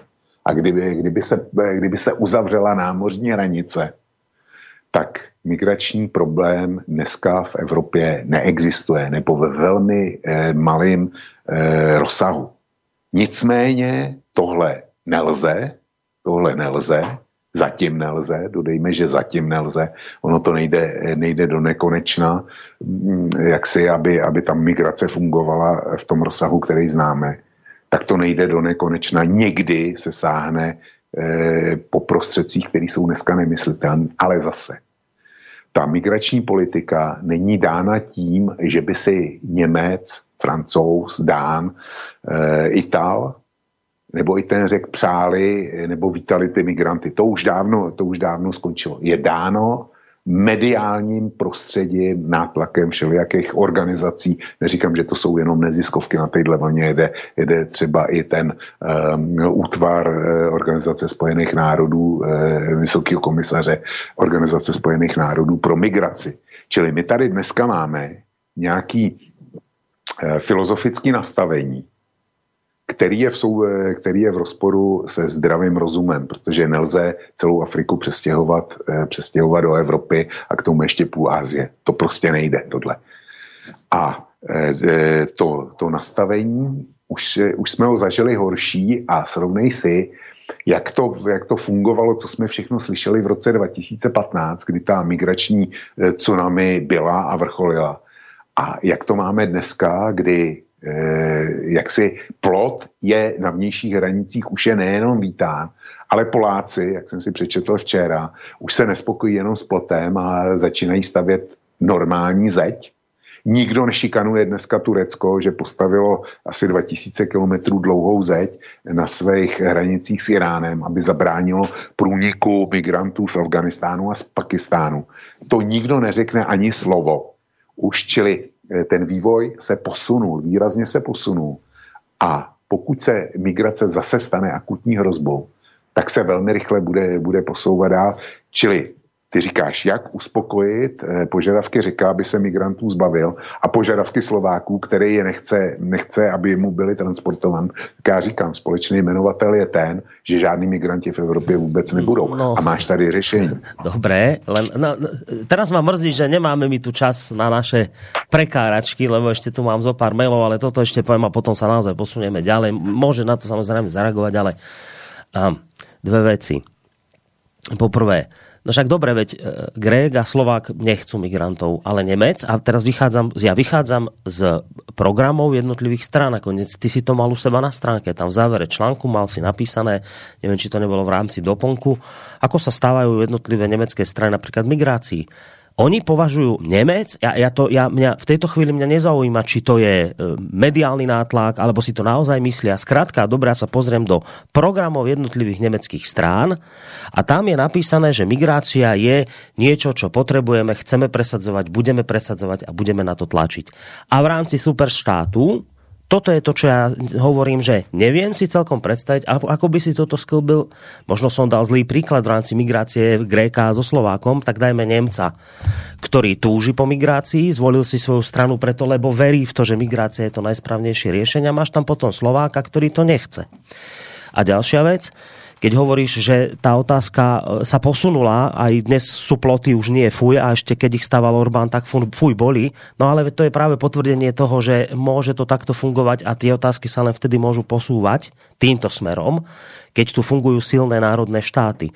Pretože keby sa neboli silné národné štáty ako Maďarsko postavili proti, keby nerobilo problémy V4, ako, ako nedokážeme v mnohých veciach vôbec fungovať, ale aspoň v tomto sme ako tak boli schopní fungovať.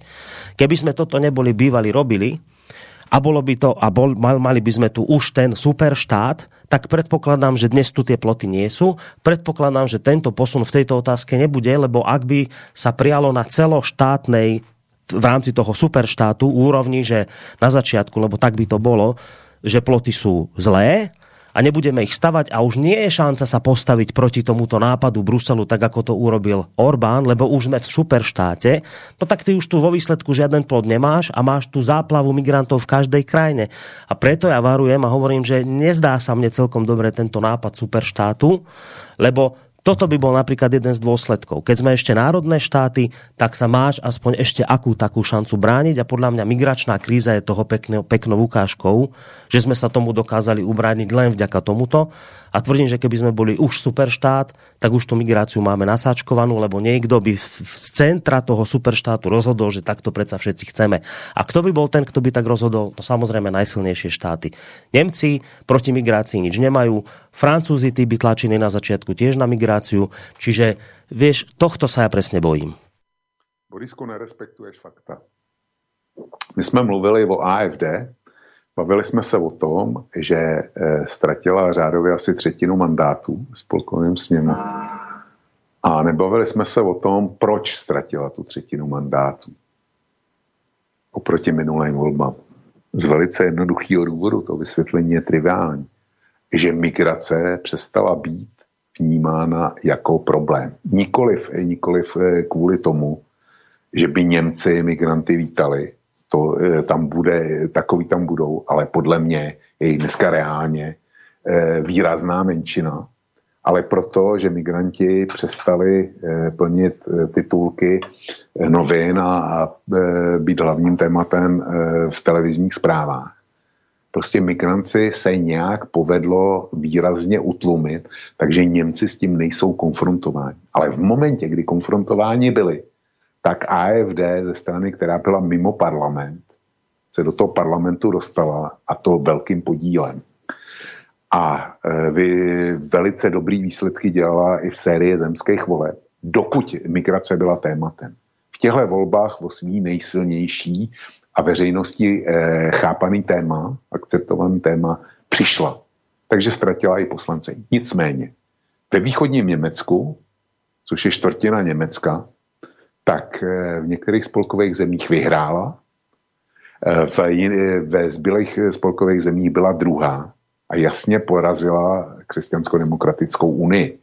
To je úžasný výsledek tohle. A Němci východní si pamatují ty migrační problémy. A kdyby to, eh, kdyby to fungovalo tak, jak ty říkáš, tak já se vsadím, že by to bývala byla otázka maximálně půl roku, kdyby byl Orbánek začal stavět, stavět ten plot, kdyby ta migrace byla pokračovala tím tempem, co bylo, tak, tě, tak si troufnu tvrdit, že do půl roku by Evropská unie tenkrát a, a především Německo bylo změnilo svou pozici, tak jako jí změnilo Rakousko. Tak jako jí, jako změnil Kurz s kancléřem Kurcem dneska žádný migrační kvóty nebo střícnost vůči migrantům vůbec nevyjednáš ten, eh, ten, eh, když šlo o to převést ty takzvaný afgánský tlumočníky, tak eh, jednoznačně prohlásil, že do Rakouska žádný nepůjde, protože Rakousko má Afgánců už dost a dost a že si svou, svou roli jako v tomto ohledu splnilo. A s Rakouskem nebyl opravdu dělatelný ani kus na rozdíl od České republiky a Slovenska. Takže, takže to je poučení z Rakouska a já, jak si, když ten problém dokud problém není, tak eh, udávají tón Tódový. V momentě, kdy problém nastane, tak Tódový se snaží pořád eh, udávat tón. Ale je to jenom do okamžiku, já se vrátím k té Antarktidě, dokud, eh, dokud věrohodní svědci si nesáhnou na to, že v Antarktidě žádný banány ani ananasy prostě nerostou. Tak v, tu, v, tom, v tom okamžiku Todo, Moniky Todové ztrácí e, velice rychle na významu. A to by se bylo stalo s Evropskou uní. Ano, měli bychom jich tady, dejme tomu, o milion víc, těch migrantů, to je pravda, ale troufnu si tvrdit, že opatření e, proti migraci by bývaly byly daleko drastičtější a e, dejme tomu funkčnější, než je to dneska. Že všelijaký ty, ty, ty dobrodějové typu Sea-Watch, a podobně, který, který eh, fungují jako bezplatný taxi pro převoz, eh, pro, pro převoz Afričanů do Evropy, tak ty, ty by už dávno měli zbaleno. Už by, už by pro Čili eh, tohle, zkrátka, bavme se o faktech a na nich stavme hypotézy. No, a nikoli vystaviť keď sa chceš baviť o faktoch, tak, keď sa chceš baviť o faktoch, tak nemôžeš povedať, že keby nebol zastavil migráciu Orbán, tak podľa teba sa to stane o pol roka. Ale to nie je fakt. To je očakávanie tvoje. Fakt je ten, keď sa bavíme o faktoch, tak fakt je ten, že migráciu prvý, kto sa ozval, bol Orbán. A čo by sa bolo bývalo diale, dialo, to v skutočnosti naozaj nevieme. Môžeme očakávať, že by tu bolo migrantov oveľa viac, už by ste ich mali v Čechách, už by sme ich mali my tu na Slovensku, už by bolo treba možno politicky stavať mešity. Ja neviem, čo by bolo bývalo, ale viem na základe faktov, že Orbán bol ten, kto sa postavil proti v čase, keď všetci boli za, aj Kurz bol za. Z Rakúska mu nadávali do fašistov Orbánovi, keď staval plot a Kurz nebol proti. Čiže ja, ja, ja to vrátim na začiatok tej celej tejto debaty. Áno, keby vznikli Spojené štáty európske a rozhodovali by v záujme všetkých krajín, tak ja s takýmito Spojenými štátmi európskymi nemám problém tiež. Ale ja, na rozdiel od teba, tvrdím, že toto je ilúzia. Nikdy nevzniknú Spojené štáty a, Spojené štáty európske, ktoré budú e, podľa mňa e, fungovať spôsobom, že všetci budú spokojní, všetky štáty budú spokojné, lebo podľa mňa sa to nedá. A porovnávať to so Spojenými štátmi americkými, ktoré majú úplne inú histórie, históriu, Európa, ktorá viedla na starom kontinente svoje vojny, tento, konf, tento, tento kontinent je presiaknutý krvavými vojnami, očakávať, že sa tu podarí vytvoriť rovnaké Spojené štáty, ako sú v, USA, je podľa mňa nereálne. Ale áno, ak by fungovali Spojené štáty európsky ideálne, že by, boli že by dokázali rovnako potešiť bansko ako obyvateľa Valašského Meziežíčí, a zároveň niekoho v Španielsku a Taliansku, tak s takými asi by nemal problém nikto. Len sa tu bavíme o tom, že či je toto vôbec zrealizovateľné, lebo ja sa obávam toho, že keby takéto niečo vzniklo, tak ten, kto to v skutočnosti obsadí tie vedúce pozícia, kto bude rozhodovať, tak budú tie todové. Budú tie todové presne ako je to teraz napríklad na Slovensku, však zober si prieskum ohľadom konzervatívnych hodnôt, respektíve liberálnych hodnôt. Zober si prieskum na Slovensku, čas som ho, ja som ho tu často spomínal aj v hodine Vlka, prieskum o tom, ako ľudia vnímajú hrozbu zo západu a z východu. Z týchto prieskumov ti väčšinovo ide, na Slovensku, že väčšinovo sú ľudia konzervatívne zameraní a väčšinovo ľudia nemajú problém s Ruskom, chcú byť nejaký buď, eh, buď most, alebo potom vravia skôr k, k východu ako na západ takto to vychádza podľa prieskumu, ale keď sa pozrieš na to, ako to tu reálne, kto nám tu reálne vládne a ako sú nastavené reálne politiky, tak zistíš, že oni vôbec nekopírujú prianie občanov, oni nekopírujú prianie väčšiny. My tu máme predsa tak protiruskú náladu, ktorá ti z tých prieskumov u, bežných ľudí nikdy nevíde. My tu predsa prezentujeme tak liberálne hodnoty, ktoré ti z prieskumov medzi ľuďmi nikdy nevídu. A ja sa obávam, že presne takto isto by to skončilo, že v konečnom dôsledku by len vznikol superštát, ktorý by prezentoval tie hodnoty, s ktorými tu nikto nesúhlasí. A toho sa bojím. A preto vrajím, že áno, keby to fungovalo ideálne, tak by som s tým problém nemal. Ja sa obávam, že to nedokáže fungovať ideálne. Borisku, popsal si situaci na Slovensku a já nemám nic, co bych proti tomu popisu namítl ale konstatuje, jestliže bratislavská vláda eh, je v zásadním rozporu s míněním svého obyvatelstva eh, v těch bruselských kategoriích, který si popsal, tak je otázka, proč eh, Bánská Bystrica se neosamostatní, proč se trvává ve svazku Slovenské republiky.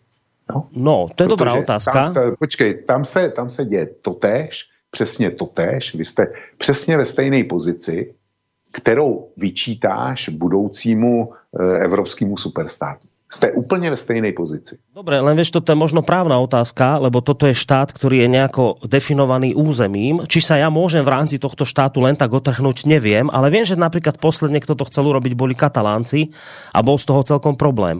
Keď sa to isté dialo v Kosove, tak z toho problém nebol. Čiže ja už tomuto, v tomto svete dvojakých metrov neviem, čo v tomto prípade je možné a čo možné nie je.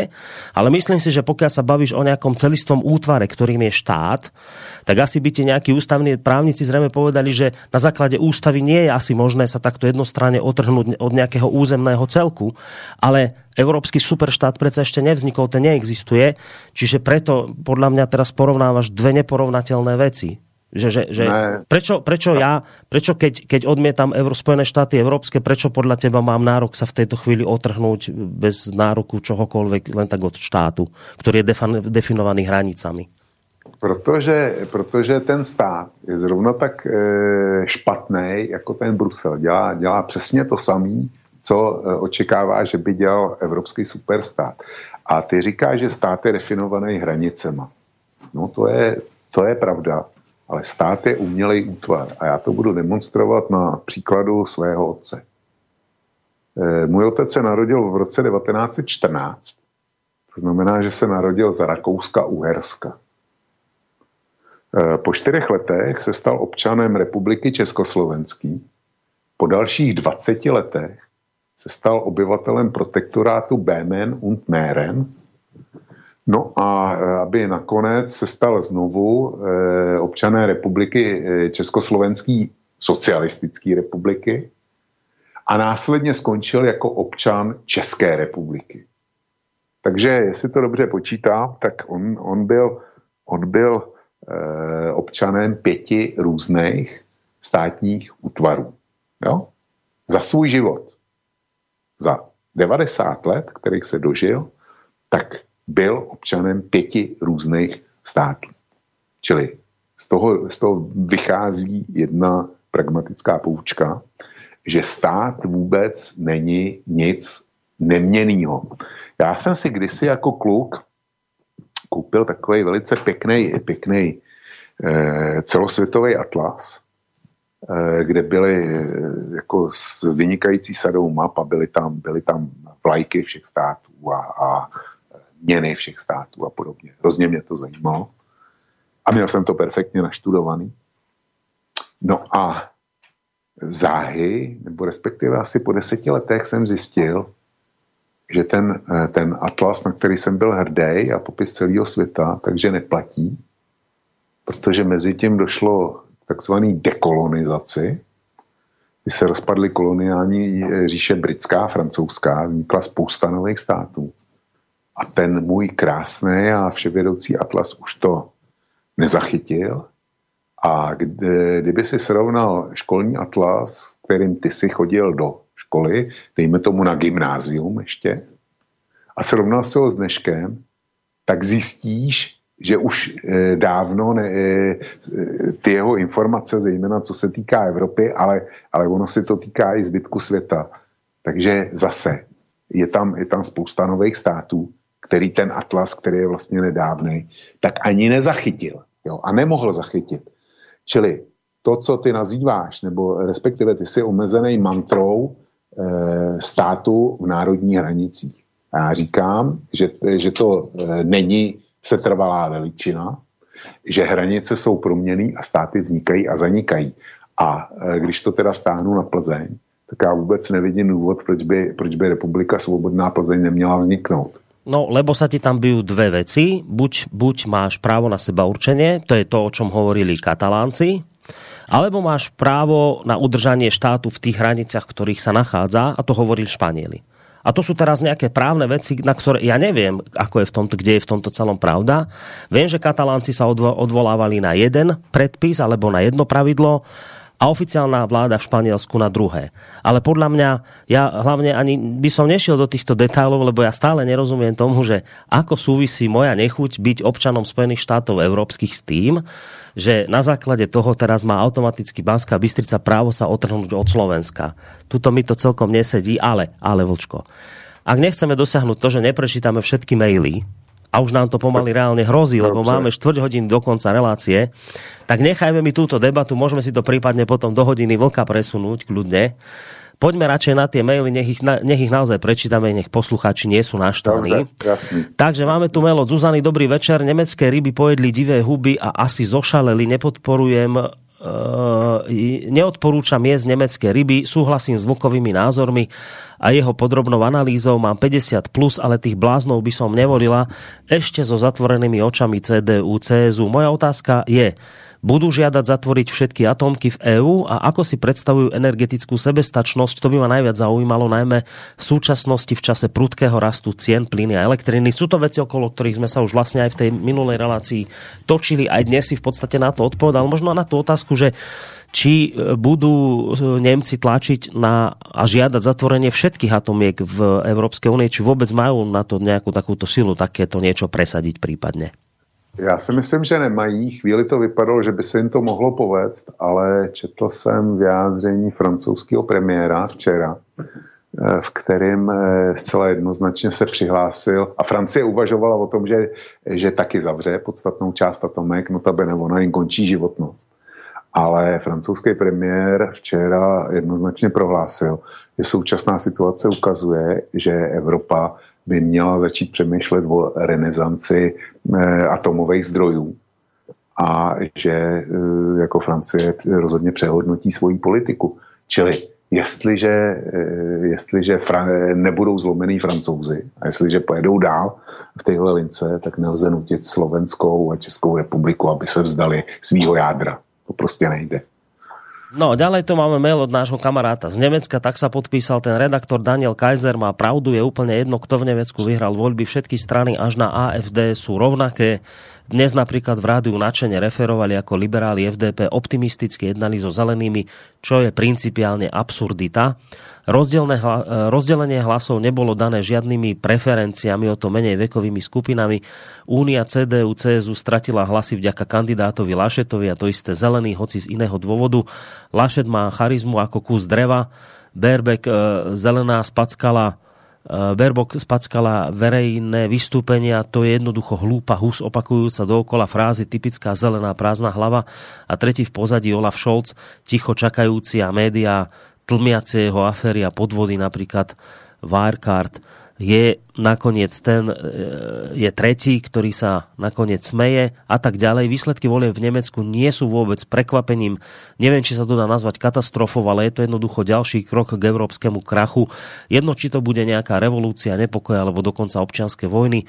Včera som na pumpe videl cenu benzínu euro 80. Pred nejakými rokmi strácali zelený vo voľbách, keď chceli zvýšiť cenu benzínu na dve marky, čo je 1 euro euro 80 je 3,60 bývalej marky.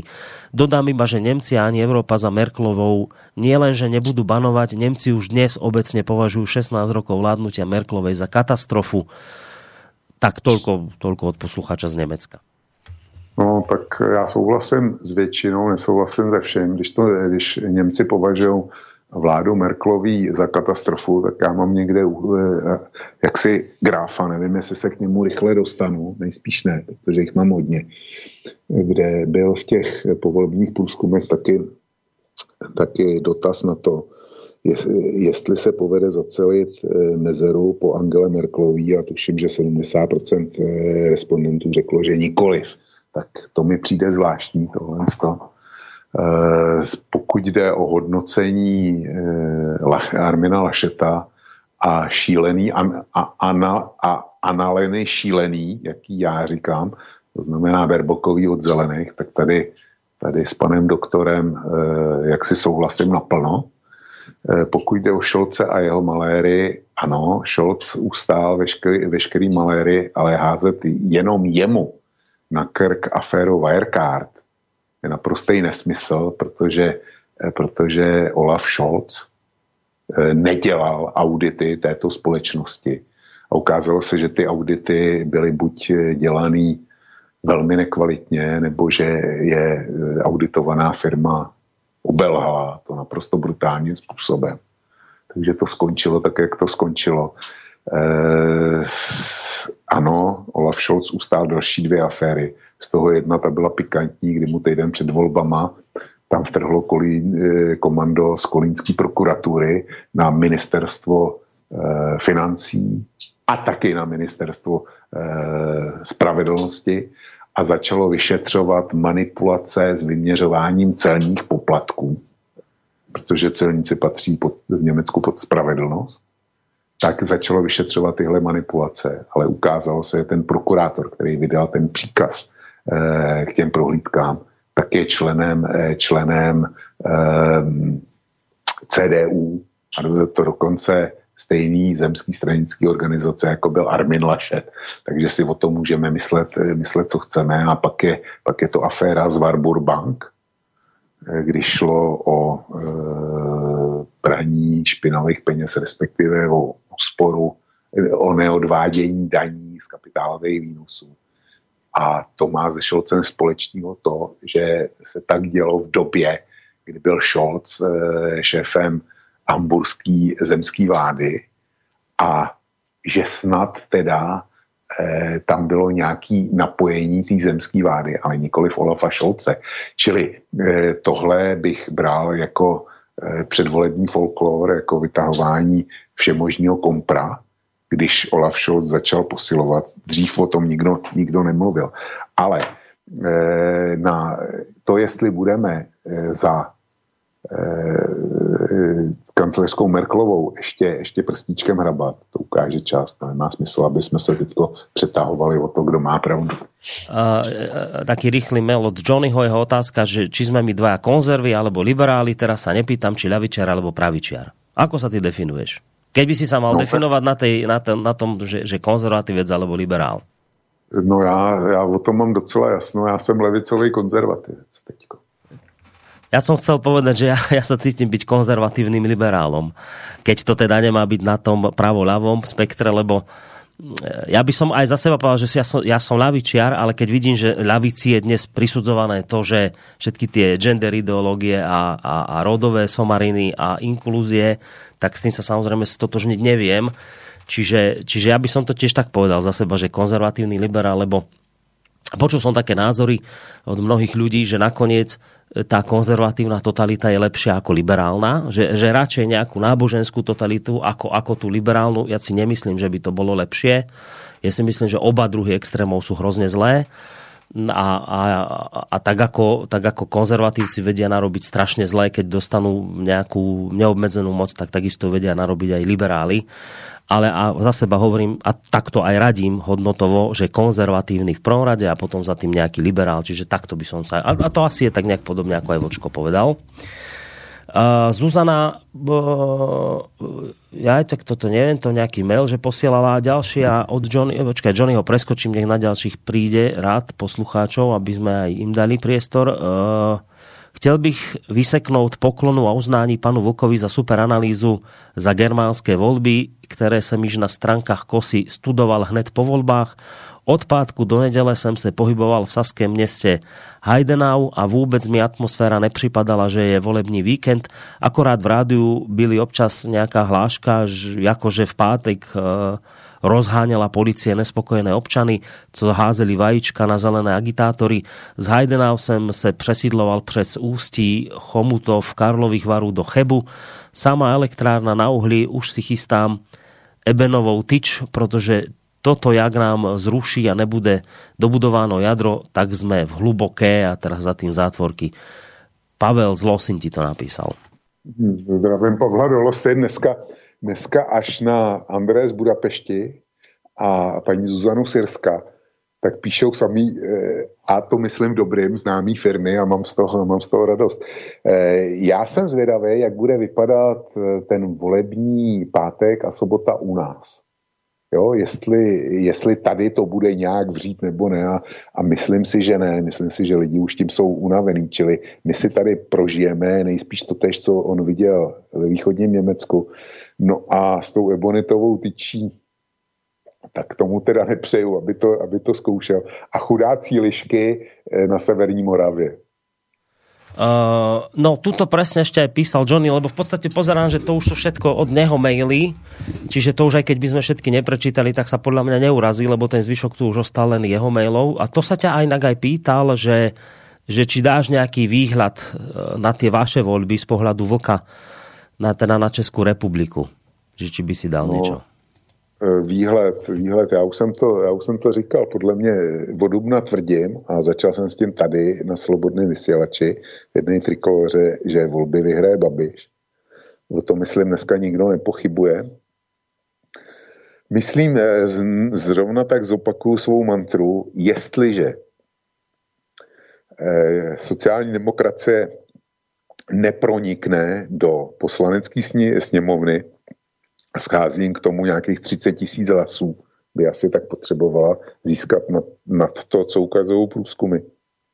Tak jestliže nepronikne eh, do poslanecké sněmovny, tak obě koalice nebudou schopny sestavit vládu. Prostě nebudou mít dost hlasů. Leda, že by e, pronikla přísaha a ku podivu obě koalice podpořila.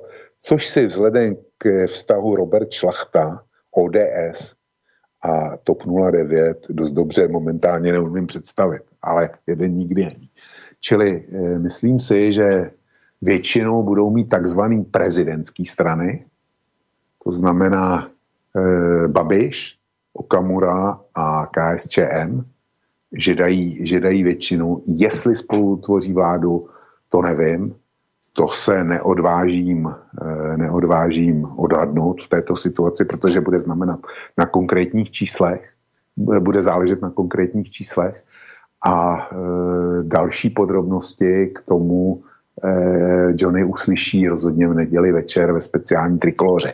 A když už jsme na to narazili, Borísku, no. jsme na to narazili, tak mě děsně mrzí, že jsme museli vyměnit ten termín, aby jsme mohli vysílat v neděli speciální trikoloru, že jsme to museli vyměnit za čtvrteční termín, pravidelný termín trikolory, protože s tím, jak se objevily Panama Papers, tak to by bývalo bylo hutný vysílání před volbama. A je to děsná škoda. Že, tak že vieš, je ešte taká možnosť, ale neviem ako pani Vincovrekov, alebo s ňou ste si vymieniali nedelnú reláciu. No. Možno by ešte bola, lebo mám taký pocit, že niečo vravela, že možno ten štvrtok využije, možno dá reprízu. Ak by ten štvrtok ostal voľný, vy by, ak by ste zobrali dve relácie po sebe, tak môžete urobiť aj tak. Ak by ona nevysielala, tak môžete zobrať aj štvrtok, aj nedelu. No, Borisku, eh, když, jestli, jestli si to stojí takhle, tak eh, jí přemluv, aby mi dávala reprízu a aby to pustila. Dobré, dobré, zjistíme, Panama, zjistíme. Panama, Panama Papers jsou, jsou prostě eh, super teďko, super téma, ale bylo by potřebné, aby, aby se to okamžitě dozvěděli oba další pánové, to znamená Intibo a Roman, jo. Tak možno Intibo nás aj počúva, ale ja najskôr musím zistiť, ako pani Vincovreková, že či teda má niekoho no, na štvrtok. A ak by nie, ak by nie, však máme ešte len útorok, zistím, budem to hneď teraz po relácii zisťovať a ak by nie, tak... Tak by sme e, dali trikolóru. Tak by, bola, tak by bola trikolóra. Aha, tak teraz mi píše túto kolega, lebo počúva nás, že už má dohodnutý hosti, takže tým pádom nič, tak potom ten štvrtok pádol. no. je to jasný. Alebo ešte teda v nejakom možno, vieš, inom čase. Počas dňa by sa to dalo, ale nie v tom večernom, no. Ešte takto. Ak, no, ak, ak myslíš, že tie... to musíte s, s Petrem dohodnúť. No, to my, my nájdeme voľný priestor v týždne, len treba sa, musíte sa vydohodnúť traja, že či teda, ktorý nejaký ten čas by vám tam vyhovoval, nejaký ten dopoludnejší, prípadne niekedy po obede. Ale udělej, udělejme to e, nejsnažší cestou, což je to, že nabídnete termín, dobre. že v tomhle termínu by to šlo dobre. a my okamžite zareagujeme. Dobre, tak, tak, dobre. Dobre, tak tak to urobíme a dáme posledný mail ešte od Johnnyho. Vlk a práve v tomto nesúhlasím. Čo, čím ďalej, tým viac je menej pravdepodobné, že nejaký súdruh z Berlína zavolá do Volkswagenu, že presťahuje výrobu z Boleslavy niekam inám. Vo Wolfsburgu nie sú blbci ani v Stuttgarte, ani v Mníchove a ani súdruhovia v Berlíne nie a vedia, že existuje rizikový a ziskový faktor, kde takýto diktát končí. Volkswagen môže byť výnimka, to je aj škoda, tam môže vláda tlačiť, ale vo zvyšnom nemeckom priemysle Nemci s tým tlačením do zelená za každú cenu narazia, nemôžu s tým ísť do nekonečna a už vôbec nie všade v Európe. Toto napísal Johnny ako reakciu na to, keď sme sa vlastne vtedy v piatok hodine vlka bavili o tom, že podľa teba je celkom reálne, že sa môže aj také veci diať, že bude nemecká vláda vlastne tlačiť na firmy, ktoré, ktoré sú či už na Slovensku alebo v Nemecku a cez, cez tieto firmy si vlastne bude pretlačať zelenú ideológiu. No, v eh, Johnny řekl bych, že se míní. Nemá smysl tlačit na firmu Werner Brown, který někde, já řeknu, vchodovej planej, jakoliv to není pravda, má nějakou kovovou výrobu a, a ohejbá tam železní tyče, který potom v Německu používá k ničemu. Tak ty, eh, kdyby chtěl eh, Berlínu ovlivňovat českou politiku, tak to nemá ale rozhodně má smysl zatlačit na, na Volkswagen aby, dejme tomu, nový modely se dělali na Slovensku nebo kdekoliv jinde a Škoda žila z podstaty, dokud česká vláda nepůjde Berlínu něčem, něčem na ruku. To si představit umím. Nehledě k tomu, že si umím představit i, že eh, Škodovka bude ze strany Wolfsburgu omezována tak jako tak. E, protože nejspíš Johnny neviděl poslední prodejní čísla Škodovky. Za prvně, v Číně byla dneska už řeč o čínských autech, tak v Číně Škodovka dnes, nebo za minulý rok prodala tolik, co dřív prodávala za jeden měsíc. A teďka tam prodeje v podstatě se točí okolo nuly. A v Čechách letos, nejpro, nebo v České republice, letos nejprodávanější auto, tuším, není už jaksi e, Škoda Octavie nebo Felicie, ale tuším, že snad první by měla být Hyundai i30. Eh, a je to díky cenám, je to díky cenám, který, který si mladá Boleslav nastavila a e, začíná to, e, ty prodejní čísla, prostě Škodovky nevypadají dobře a Wolfsburg na to bude muset reagovat tak nebo tak. Jo. Čili, e, ale přitom mladá Boleslav je naprosto klíčový bod české ekonomiky, speciálně průmyslu. Takže my máme problém. No a my máme problém tiež, lebo sa nám skončila relácia. Ale taký veľký problém to zase nie je, lebo maily, ktoré prišli, sme vysporiadali. Nejaké tam ostali, ale od Johnnyho, takže to iste pochopí, že to zase až tak veľmi nevadí, keď niektoré maily tam ešte od neho zvýšili nám. Dobre, Vočko, takže, takže na dnes ti ďakujem a ešte zistím, ako sa veci majú a hodím ti do mailu potom nejaké, aj, aj spolu s tvojimi kolegami, nejaké prípadne možné návrhy časové. Dobre? Dobře, Borisku, já, já děkuju tobě měli jsme zajímavou relaci, bohužel tam, kde jsme ji udělali nejzajímavější, tak tam jsme museli přestat, ale to, to jindy dohoníme. Johnny mu slibuju, že příště budeme dbát eh, více jeho zájmů. No, no ukecaný jsme prostě, to je náš problém. No, no. Ano, jsme ukecaný a je to tak. No a posluchačům přeju pěkný zbytek dne, pěkný zbytek týdne těm, těm v Čechách, pokud by už nebyla relace, tak přeju, aby, aby prostě měli šťastnou ruku při volbách. Dobre, ďakujeme veľmi pekne, Vočko, za dnešok. Maj sa do počutia. Bol zakladateľ a prevádzkovateľ internetového portálu KOSA. E, pekný deň. Čo tu dneska máme? Útorok. Tak pekný útorok vám praje z Bansko bystrického štúdia Boris Koroni. Do počutia. Táto relácia vznikla za podpory dobrovoľných príspevkov našich poslucháčov. Ty, ty sa k ním môžeš pridať. Viac informácií nájdeš na www.slobodnyvysielac.sk Ďakujeme.